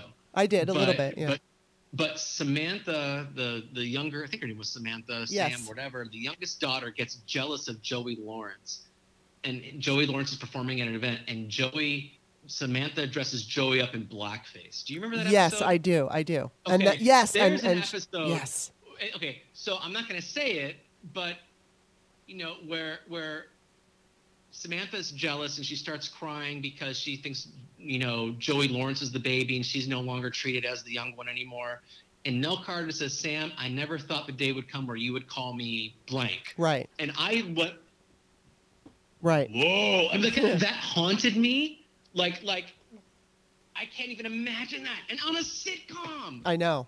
that was said I do remember that. I do remember that. crap Yeah. you know, and to this day, that like like just like makes me go, Whoa. you know, and like and and and but like there were shows like that that were teaching that were just teaching everything, mm-hmm. you know, no matter how awful, not, awful, but how silly and the sitcom was, you know, right? What, like Punky Brewster or yeah. or whatever. Well, Family Ties and, and did a, a, gun episode, and you know, I mean, oh my god, yeah. I, I mean, that, that, the, they, there were so many great things, and then even in the '70s with like you know with Archie Bunker. Or with mm, oh right, totally, yeah. I am obsessed now. There's a channel that plays Maude from nine to ten o'clock. Maude is awesome. and and I I never watched Maude because it was never in reruns in LA until now. I've been watching Maude now for like the last two years, and it's one of the greatest shows I've ever seen. Could never be made today. Right. Never in a million years could be made today. And I don't care what you say about Golden Girls. This is Bea Arthur's finest hour, and Golden Girls can suck it after watching the show because it is it is so well written. Every single character is so well. Well, it's written. Norman Lear. Yeah. About, and it's and it's so and it's so relevant of today. Mm-hmm. And I was obs- in all the Norman Lear sitcoms that had these social issues, whether it was the Jeffersons, even mm-hmm. Facts of Life for that matter. Right. Um, as campy as that was, but they they all had these issues, and I actually believed, you know, growing up, you know, that really, I mean, even like Maria on Sesame Street, all these women to me were like just as strong as father figures, and um, I think oh, that was very, very. That's Crosby. he wants to be, be on the podcast. uh, everyone, everyone knows about Crosby. Oh. Um, anyway, um, but the, these, you know, I, I, looked at them just like no different. I, I, I didn't separate the, the, the the sexes. To me, they were just these strong individuals mm-hmm. who you know, who just who, who made their their power known just by looking at them. Mm-hmm. And I was always kind of a, a, a, you know that was all part of it all of how I, I, was always fascinated by that. You know, at school I took I had to take a cluster of electives. Mm-hmm. And I choose I chose human sexuality, but the reality was it was really all about female empowerment. But hmm. I learned so much and, and and and about it all and and and it's why I kind of went down that path. I mean, yeah, I mean, it's only part of what I do PR wise. Um, you know, working in the Me Too movement, working on on feminist, uh, you know, on fem- female issues, you know, from from from abortion to um, just proper health care, medical care, you know, whatever it is. Uh, you know, I've always I it, it just felt important to me because yeah. I think of how the way I was raised on, you know, whether it was these shows or these issues, these documentaries as a kid, you know, it was it it, it it's it, it, was so powerful to me, and that's yeah. how it resonated. Yeah, yeah, me too. I mean, I, I look at those shows and i mean they were they helped form my opinion of where we were in society so it's it's really yeah. kind of shocking to see where we are now compared to that time when I really felt that all we were going to do was progress. But again, right. I was not so aware of what was going on politically. I mean, the Nixon thing happened when I was three, and frankly, my memory of that was I remember seeing him cry on television, and I felt sorry for him because I, you know, I was three. What do I know? So, um, but it's like you know, I, I, I thought that the I thought America was going to be going into a more progressive direction. And when I say that, I just mean, you know, women as presidents and more women in Congress and more women in, um, you know, business and in Hollywood and all of that. And, and, and slowly we're getting there, but it's taking so long. But one of the last things I wanted to ask you about is you mentioned that you do, that you did work um, with the Me Too movement and you mm-hmm. helped some of the women uh, with their stories uh, specifically, and I'm gonna say it's Les Les Moonves. I'm gonna say his name wrong again. so tell me a little bit about your work there and some of the women that you worked with and how you like guided them through their own Me Too stories. You know, you never know what projects are going to lead you there. You, you know, to, to where you are. I mean, you know, if you work like, for instance, when I mentioned Laura Benanti earlier you know, my Broadway experience was was not small, but it wasn't what it was. You know, what it what it became. You know, and after working with her, all of a sudden, all these Broadway actors would come, would come to me, or you know, I I worked. I don't know if you remember.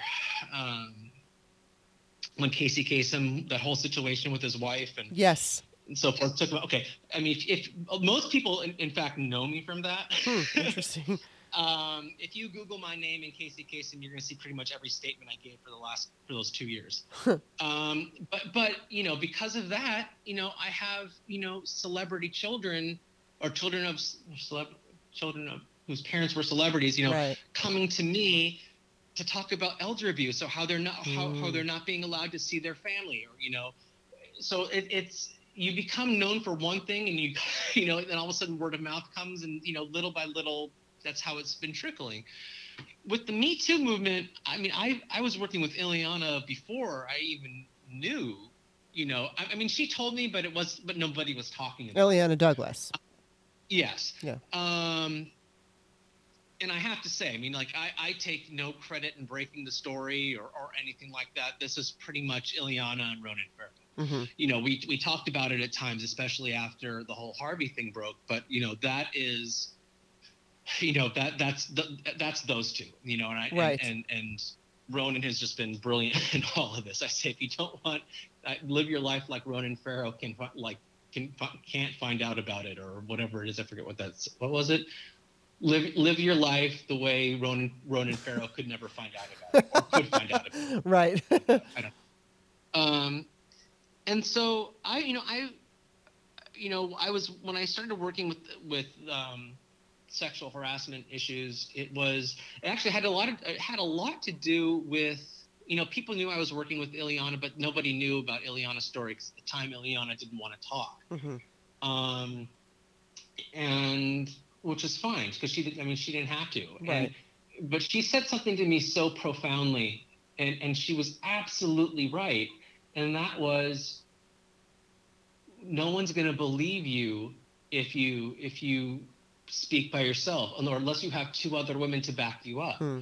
And you know, I was just doing research and like, she's absolutely right because look at all these women who are speaking out. It's mm-hmm. more than one person, right? Or if it is the one person, they're kind of forgetting about that person really fast and I just started noticing these these things. And I remember I went I went to the, that a, a meeting at SAG um, in 2018, and I met a lot of these women who you know who had issues, whether it was through Harvey, whether it was through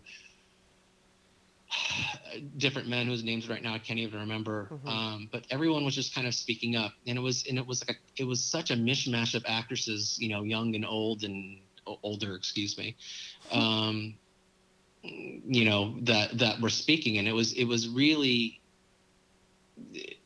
I mean, it was heartbreaking, but also heartwarming because of seeing all the support for, for these people. Yeah. And I just kind of sat back there and listened. I think I spoke for like a second, um, you know, while I was there. But I, I, I just, it's what I always do. I just sit back, I listen so I can, you know, analyze mm-hmm. and, and so forth.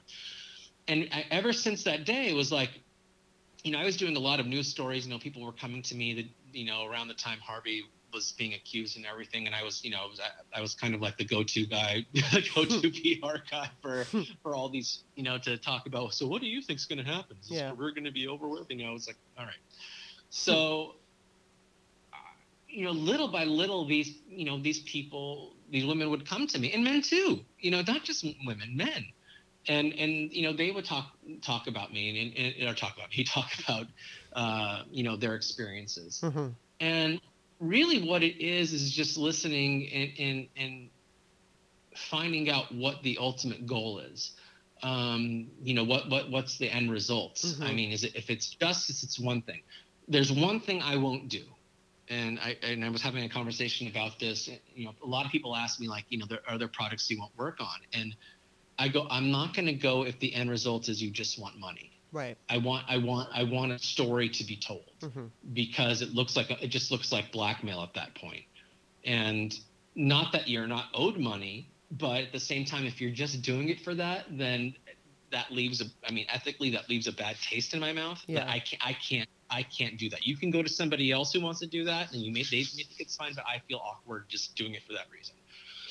Um, but really, you know, you know, for someone you know who who may have been assaulted by a bigger name celebrity, or you know, it's it's really coming down to how you want to tell your story and and and, hmm. and who else might have had similar instances because a lot of these women want more than one person to come forward a lot of these Yeah, people will say this, sense, if yeah. she comes forward i will come forward Right. um, because and and they're again they're absolutely right you know when it comes to women in in the field of acting their career can be over at any time. Hmm you know i mean whether they get older or if they say something hmm you know there's lots of blackballing. If there's anything that i've learned there is so much blackballing. I mean um, poor mira you know was was a prime example of that. Yeah. and you know just just you know speaking with them that's that's all they ever wanted and i think that's how we kind of connected and there was always there was all these different support groups you know we were able to help you know get a few of these stories out there and so forth but a lot of these women just felt comfortable talking to me Yeah. um, which I was honored. You know, first of all, being a guy is, and this is not easy. It, it really, I mean, not that I mean it's not a struggle or anything like that, but it's not it's not easy because I notice I know a lot of these women are uncomfortable with men, Yeah. and, and and and I and I get it. I I don't I don't think it's I don't think many times it's right, but you know, like for the men, because a lot of these there's so many good guys out there that don't deserve it. But I mean, I also see where they're coming from Yeah. and you, and you can also see the trauma that it's caused. You know, I you know there's one person who I know in this movement who had a serious issue with one of the people I've talked about. I mean, and it's this, she always has this perpetual scowl on her face when she's near men, hmm and it's just like, and it's and it's like you can see the damage that it's done. Yeah. And I'm well, sure that's she it's wasn't like because you don't know who you can trust. That's the thing. It's like Yeah, if if if you have ever experienced um, any kind of assault or abuse or something like that, um, then you're going to have this feeling. Not every woman, of course. I'm speaking in a general sense, but the idea course. of like I don't know who I can trust. Like I just by looking at you, I can't tell. Yeah, and and, and I don't blame them for that. You know, Yeah. it's like I, I won't say, you know, I'm sure there's plenty of women that are out there who- have had some sort of trauma, um, you know, who don't trust me just for the sake of the fact that that I am a man, Right. and I and and I don't fault them for that. It's like I, I I'm like, you know what, I, I can't force you to feel a way about me, and I'm not out and I'm not out there to prove myself, you know, to you yeah. either.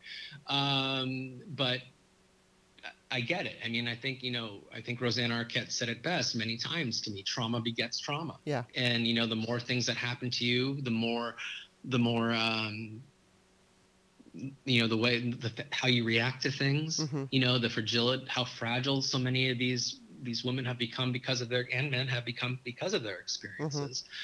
Um, so uh, you know, I've always been grateful for people believing in me and trusting in me. You know, I, I, I, I would never go out of their way to tell their story. I was actually in the process. I stopped because of pure laziness, but I was in the process. I've been. I was asked to do a book proposal together of like my work in the Me Too movement. And I Hmm. made it clear to people, and I kind of stopped. Well, I have to admit, I kind of stopped because I think a lot of these women were getting worried Mhm. and I didn't want to do it. And once that kind of started, I decided to change my focus that I Mhm. was going to tell their story, despite Right. the fact that I made Right. it clear it's not my story to tell. Yeah. And I would never mention specifics or anything like that. But because more than one person was getting worried, I kind of said, okay, I can't do this. I'll Yeah. talk about PR things that have happened to me, Right. but I, I can't. If I, I want them to trust me, and I, you know, I, I, so that's where I kind of put the kibosh on that. You know, Mhm. maybe some- maybe another I'll, I'll approach it, but I mean, it was truly an honor just just to be accepted amongst this community and Yeah. see it.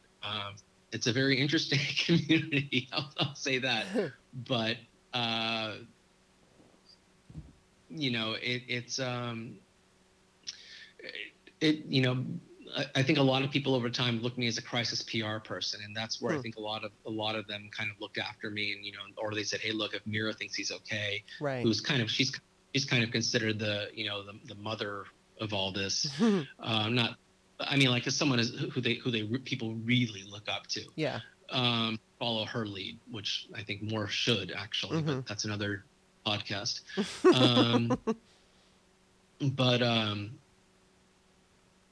really, you know. You know, really, you know, I'm grateful that they looked they looked up to me and allowed me in to Right. to you know let me do it. And being and being in crisis PR, you know, they saw me as someone who's helped on so many different things and so many different projects and so many different campaigns. you know, I think they they they were looking to me and just you know, and and sometimes I just say no, you know, because yeah. I, I couldn't handle it, or or or it could be something as simple as the person maybe not understanding what they went through. Yeah. And, and, there's a lot and there's and there's a lot of people who want to jump in and just kind of be a part of it and that's not the reason to do mm-hmm. it. And I mean I know being a man and, and and saying like who are you to say to judge people's experiences, but I mean it's like, you know, but I, I'm also a human and you can tell, mm-hmm. you know, what someone's true initiatives or, uh, or true feelings are. Mm-hmm. Um, but but just to be considered as, as someone who who's a trustworthy source is such a is such an incredible for me. Well, you know, I mean, I as I said, my experience in acting was somewhat limited. I mean, I was I was in it for ten years. I studied for two and a half, and then I uh, the rest of that time I auditioned or whatever. And um, I had one terrible experience, but it wasn't like I was raped or anything. I mean, basically, it was just this guy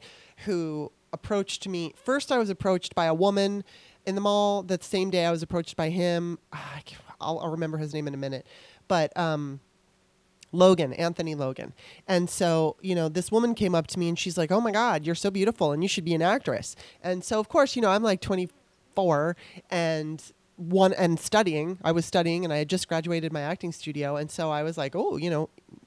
I want to hear that. And then I get mm-hmm. approached by Anthony. He, she was Anthony's assistant. I get approached on this and same day um, by Anthony Logan and saying the same things to me. And oh, we got to get you into the office. So basically, he gets me. You know, we have an audition, like an audition meeting, I guess.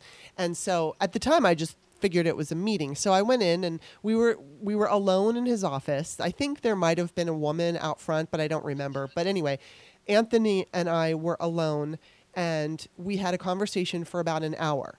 And, you know, I mean, mm-hmm. I was mm-hmm. 24 years old. I was articulate at the time, and I, you know, was really trying to make a good impression. So he had let me know how you know charming he thought I was and intelligent he thought I was and so then he says well here let's let's let's audition you and he gives me this script and it's like a couple pages of copy where I was supposed to be seducing him and then getting on top of him and doing a lap dance.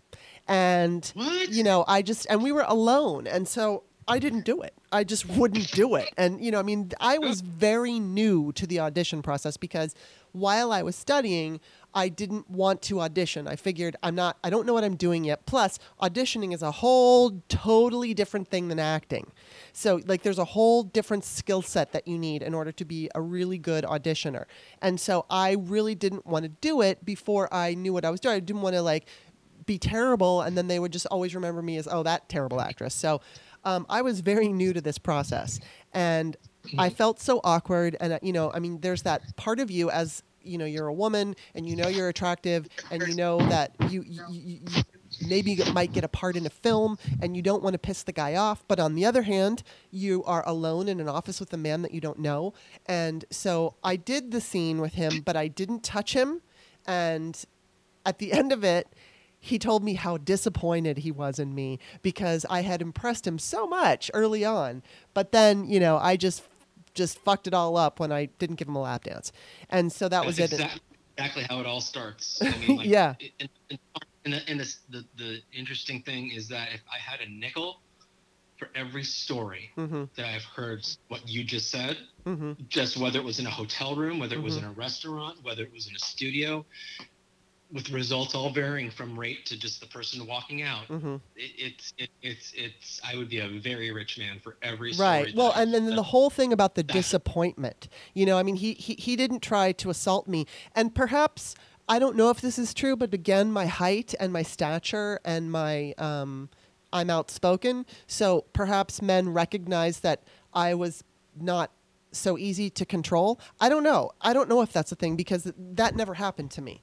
But it, it, might have happened if I'd stayed in it. You know what I mean? So I don't know. I'm not trying right. to say that I'm, you know, I have some fortunate edge because I'm just a woman. If, and, you know, a man could overtake me. I'm not, I'm strong, but I'm not that strong. But I do think that my height and my stature and my outspoken ways have definitely made some men just avoid me altogether. Whether it was hiring me or having anything to do with me, they just saw me as somebody who they did not want to deal with.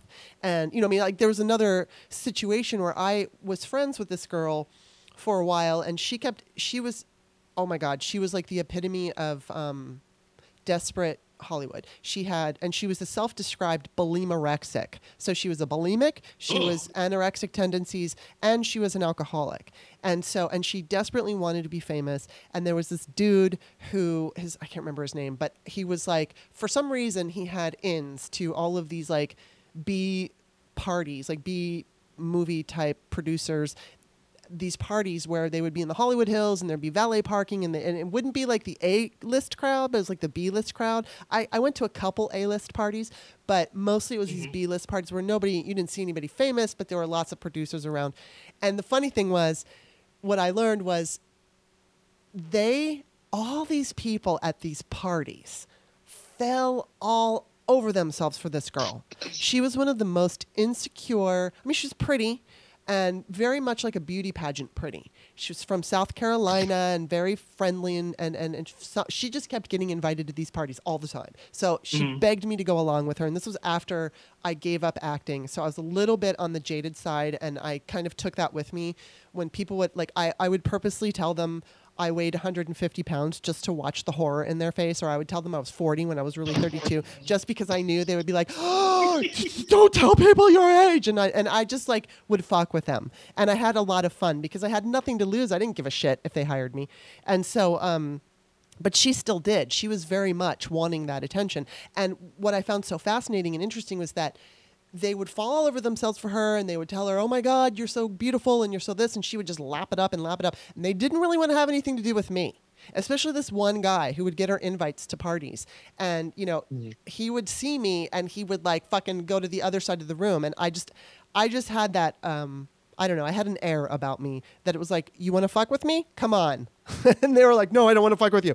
So, but you know, with her, the funny thing was, is like, okay, at these parties, everybody would act like she was, I think what was happening was they were picking up on her insecurity and they were picking up on her desperateness and they wanted to take advantage of it one way or the other because a lot of times in Hollywood that's what happens. It's not the only experience, but it's definitely a common one.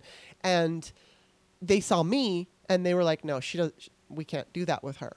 And then when we, when she and I went to a part uh, we went to a couple of parties that were not these, you know, B lister parties. They were just regular people. No one liked her. No one liked her. Yeah. And it was funny because I met her through work. I was a fragrance model and we were both doing fragrance modeling together, you know, spraying perfume in department stores. And no one liked her.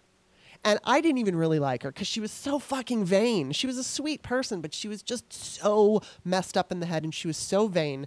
And it was, she, all she'd ever talk about was the way she looked. And as fucking, you know, insecure as I've been in my whole life about the way I looked, man, she had me topped and nobody, I've never met anybody who like I it was weird because my mind I hung out with her for about a year and a half. She was over here trying to make it. Her, her she was from South Carolina and sh nobody liked her and I think I just it's not that I took pity on her because I actually did have fun going to these parties, but my mind would just kind of go numb when she would start in on her her appearance and and just endless endless endless vanity. And so um Mhm. it was like I don't know. I I feel like I was kind of supposed to hang out with her for a while and give her somebody to hang out with um, because nobody liked her. But it was just Yeah. to me, it was such an education that you know all the Hollywood loser types because they were like more loser types. They weren't the A-listers. They were just like the smarm part of Hollywood, and they were all over her. And you know, and it was like they didn't want to have anything to do with me. And so I just thought that was so funny because, you know, it was like wrapped it all up for me. And I was at that point in my life, I was half like I had a toe in it. I, I, I, ha- I did, didn't have an agent, wasn't pursuing it, but I would go to these parties and I thought, well, you never know, you know, if someone comes along and, you know, sure, I'll go on an audition or whatever. But mostly I was out. And so I had a whole different attitude about it. And that attitude was um, not I don't know, people just didn't want to really have anything to do with me. And it made me laugh. I mean, I didn't feel upset about it. I actually kind of, I, you know, like I said, I would drive it by saying I weigh 150 pounds, and I was really Yeah. thin at 150 pounds because I'm so tall.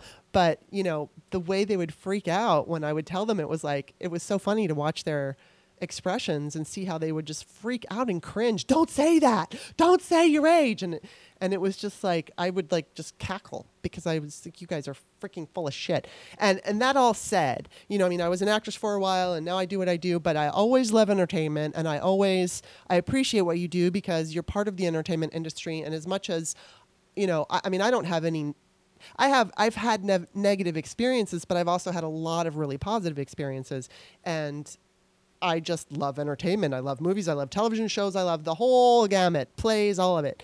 So it's like um, I don't want to sound like I'm bitter about my experiences because I think all in all, um, while I did experience a little bit of sexism here and there, there really that that one story was the only couch uh, casting couch thing. The rest of it was, you know, for the most part, it was positive and it was fun and and I had a good time.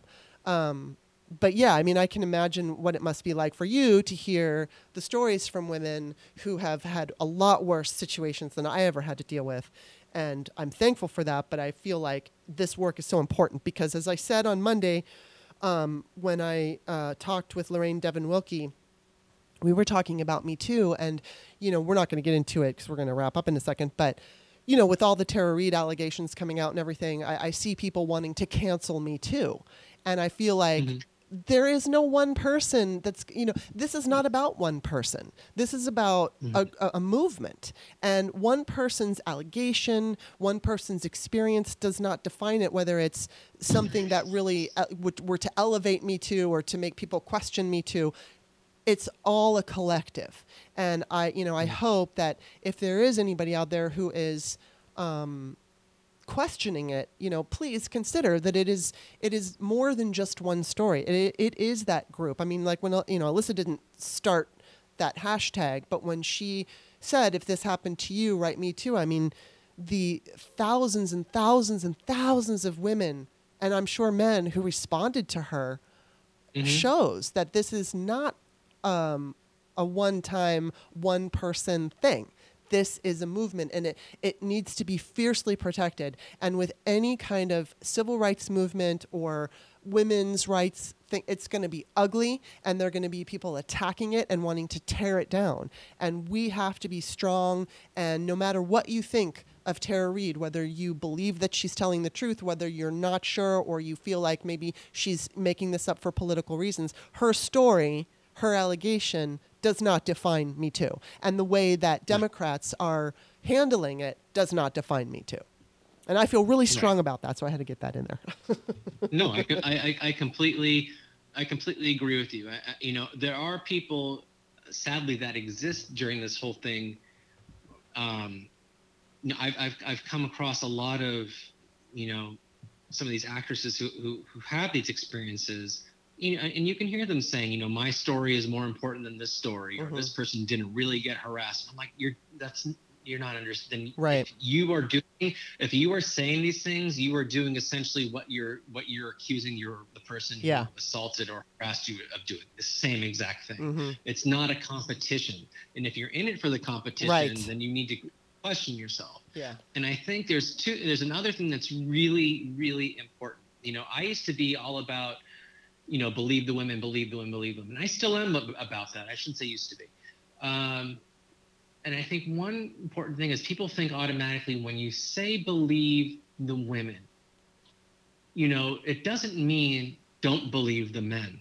Mm-hmm. You know, that's one important thing that I, I think gets neglected mm-hmm. because the men have every right, you know, despite, I mean, maybe whether they did it, whether they don't understand the magnitude of what they did, whatever, whatever mm-hmm. the situation was. I, I, you know, obviously we're not there, we can't decide. Mm-hmm. But we have to also assume, you know, the, that they're innocent as well, you know, or, or completely ignorant and however, however you want to, you know, to, to, to assume it until you know if there is a court case and we see the evidence and we see the proof and then we decide.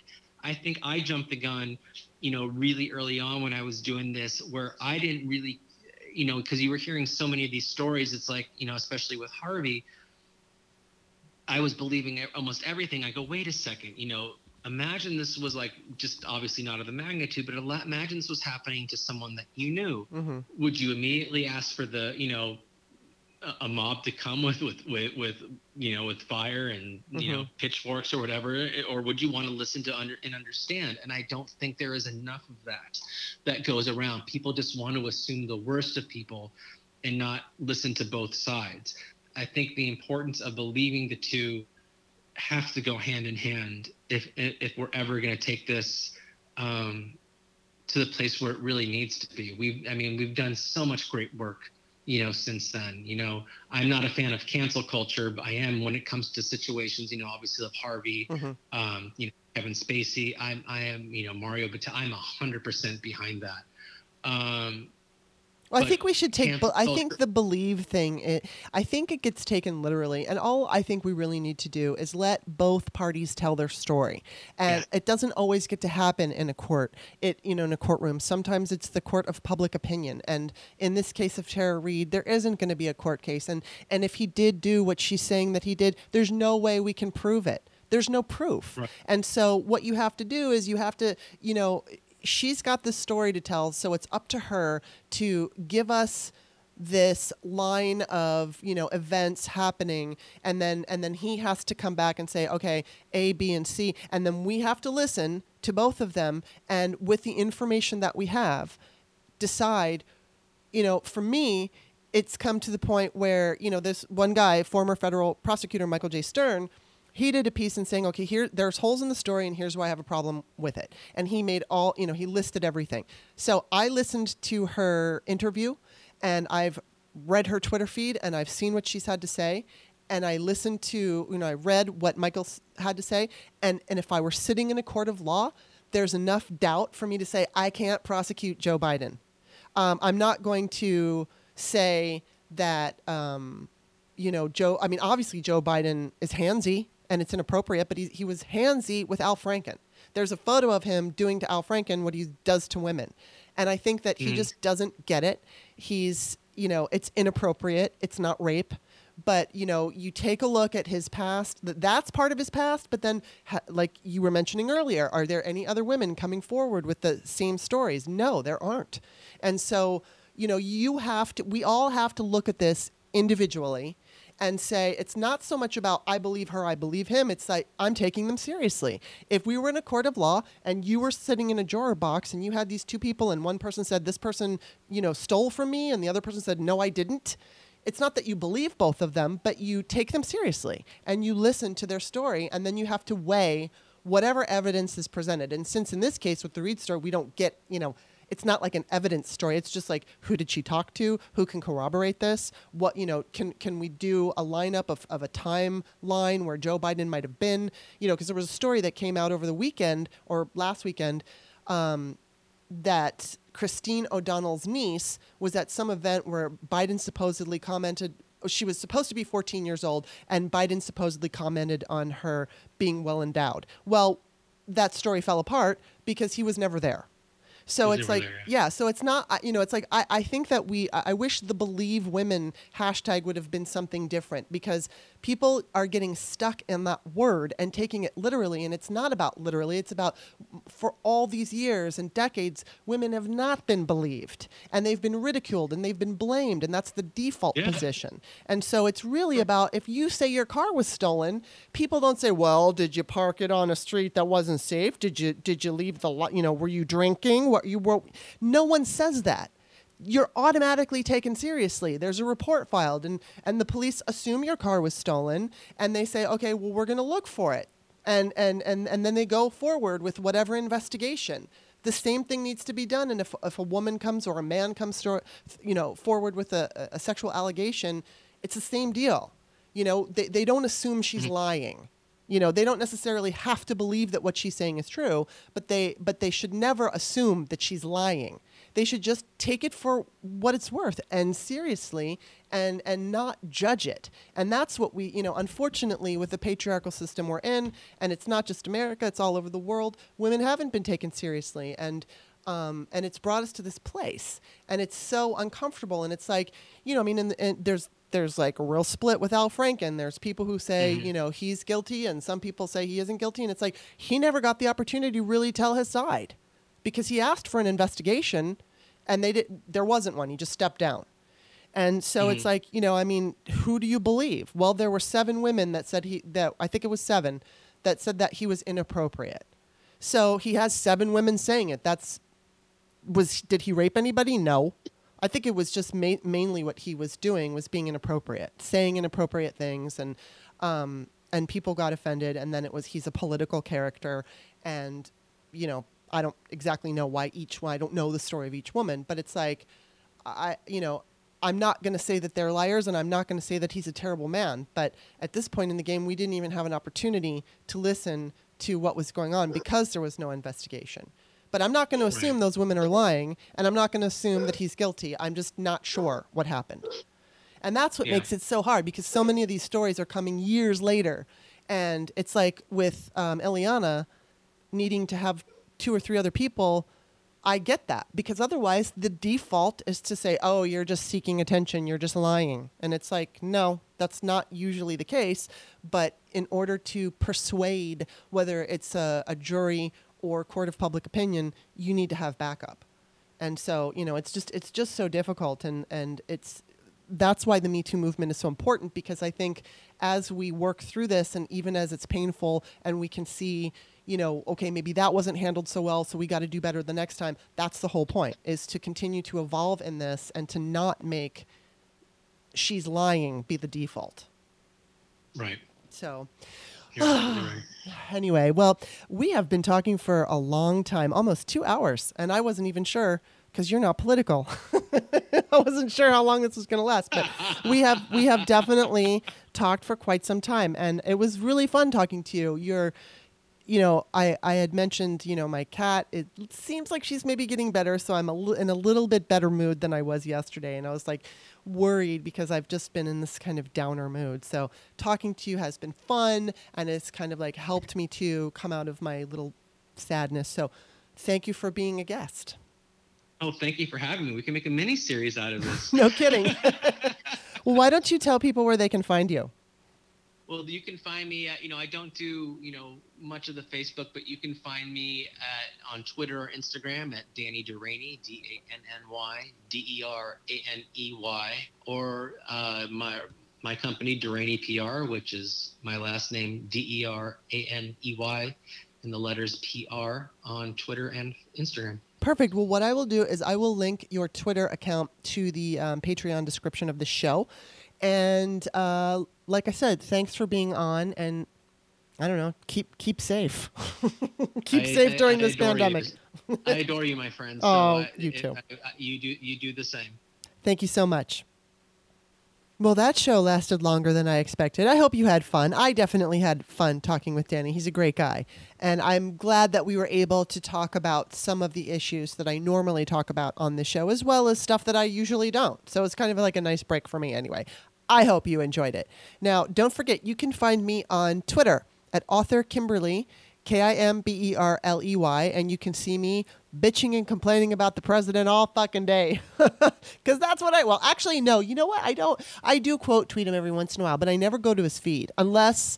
The only time I go to his feed is for something specific. Like I, I see a tweet and I, I, I'm like, okay, I gotta fucking retweet that. But I usually don't visit his feed. I usually wind up seeing him because somebody else has either quote tweeted him or mentioned him. Um, but yeah, you can find me on Twitter at author Kimberley, K I M B E R L E Y. And then you can also read my books or buy my books, which I would really, really appreciate. I've got The Virgin Diaries, Ain't No Sunshine, Men Reveal the Pain of Heartbreak, American Woman, The Pole Dance, and Peyton's Choice, which is a uh, the only fiction book that I've written for the young adult crowd about abortion. It's about a 17 year old girl who chooses to have an abortion. Because, of course, I wrote that. And uh, that's you can find that on Amazon at Kimberley A. Johnson. So thank you for listening. I hope to I hope everything goes well for next week. Fingers crossed with Miranda we will see you next Monday. Stay safe.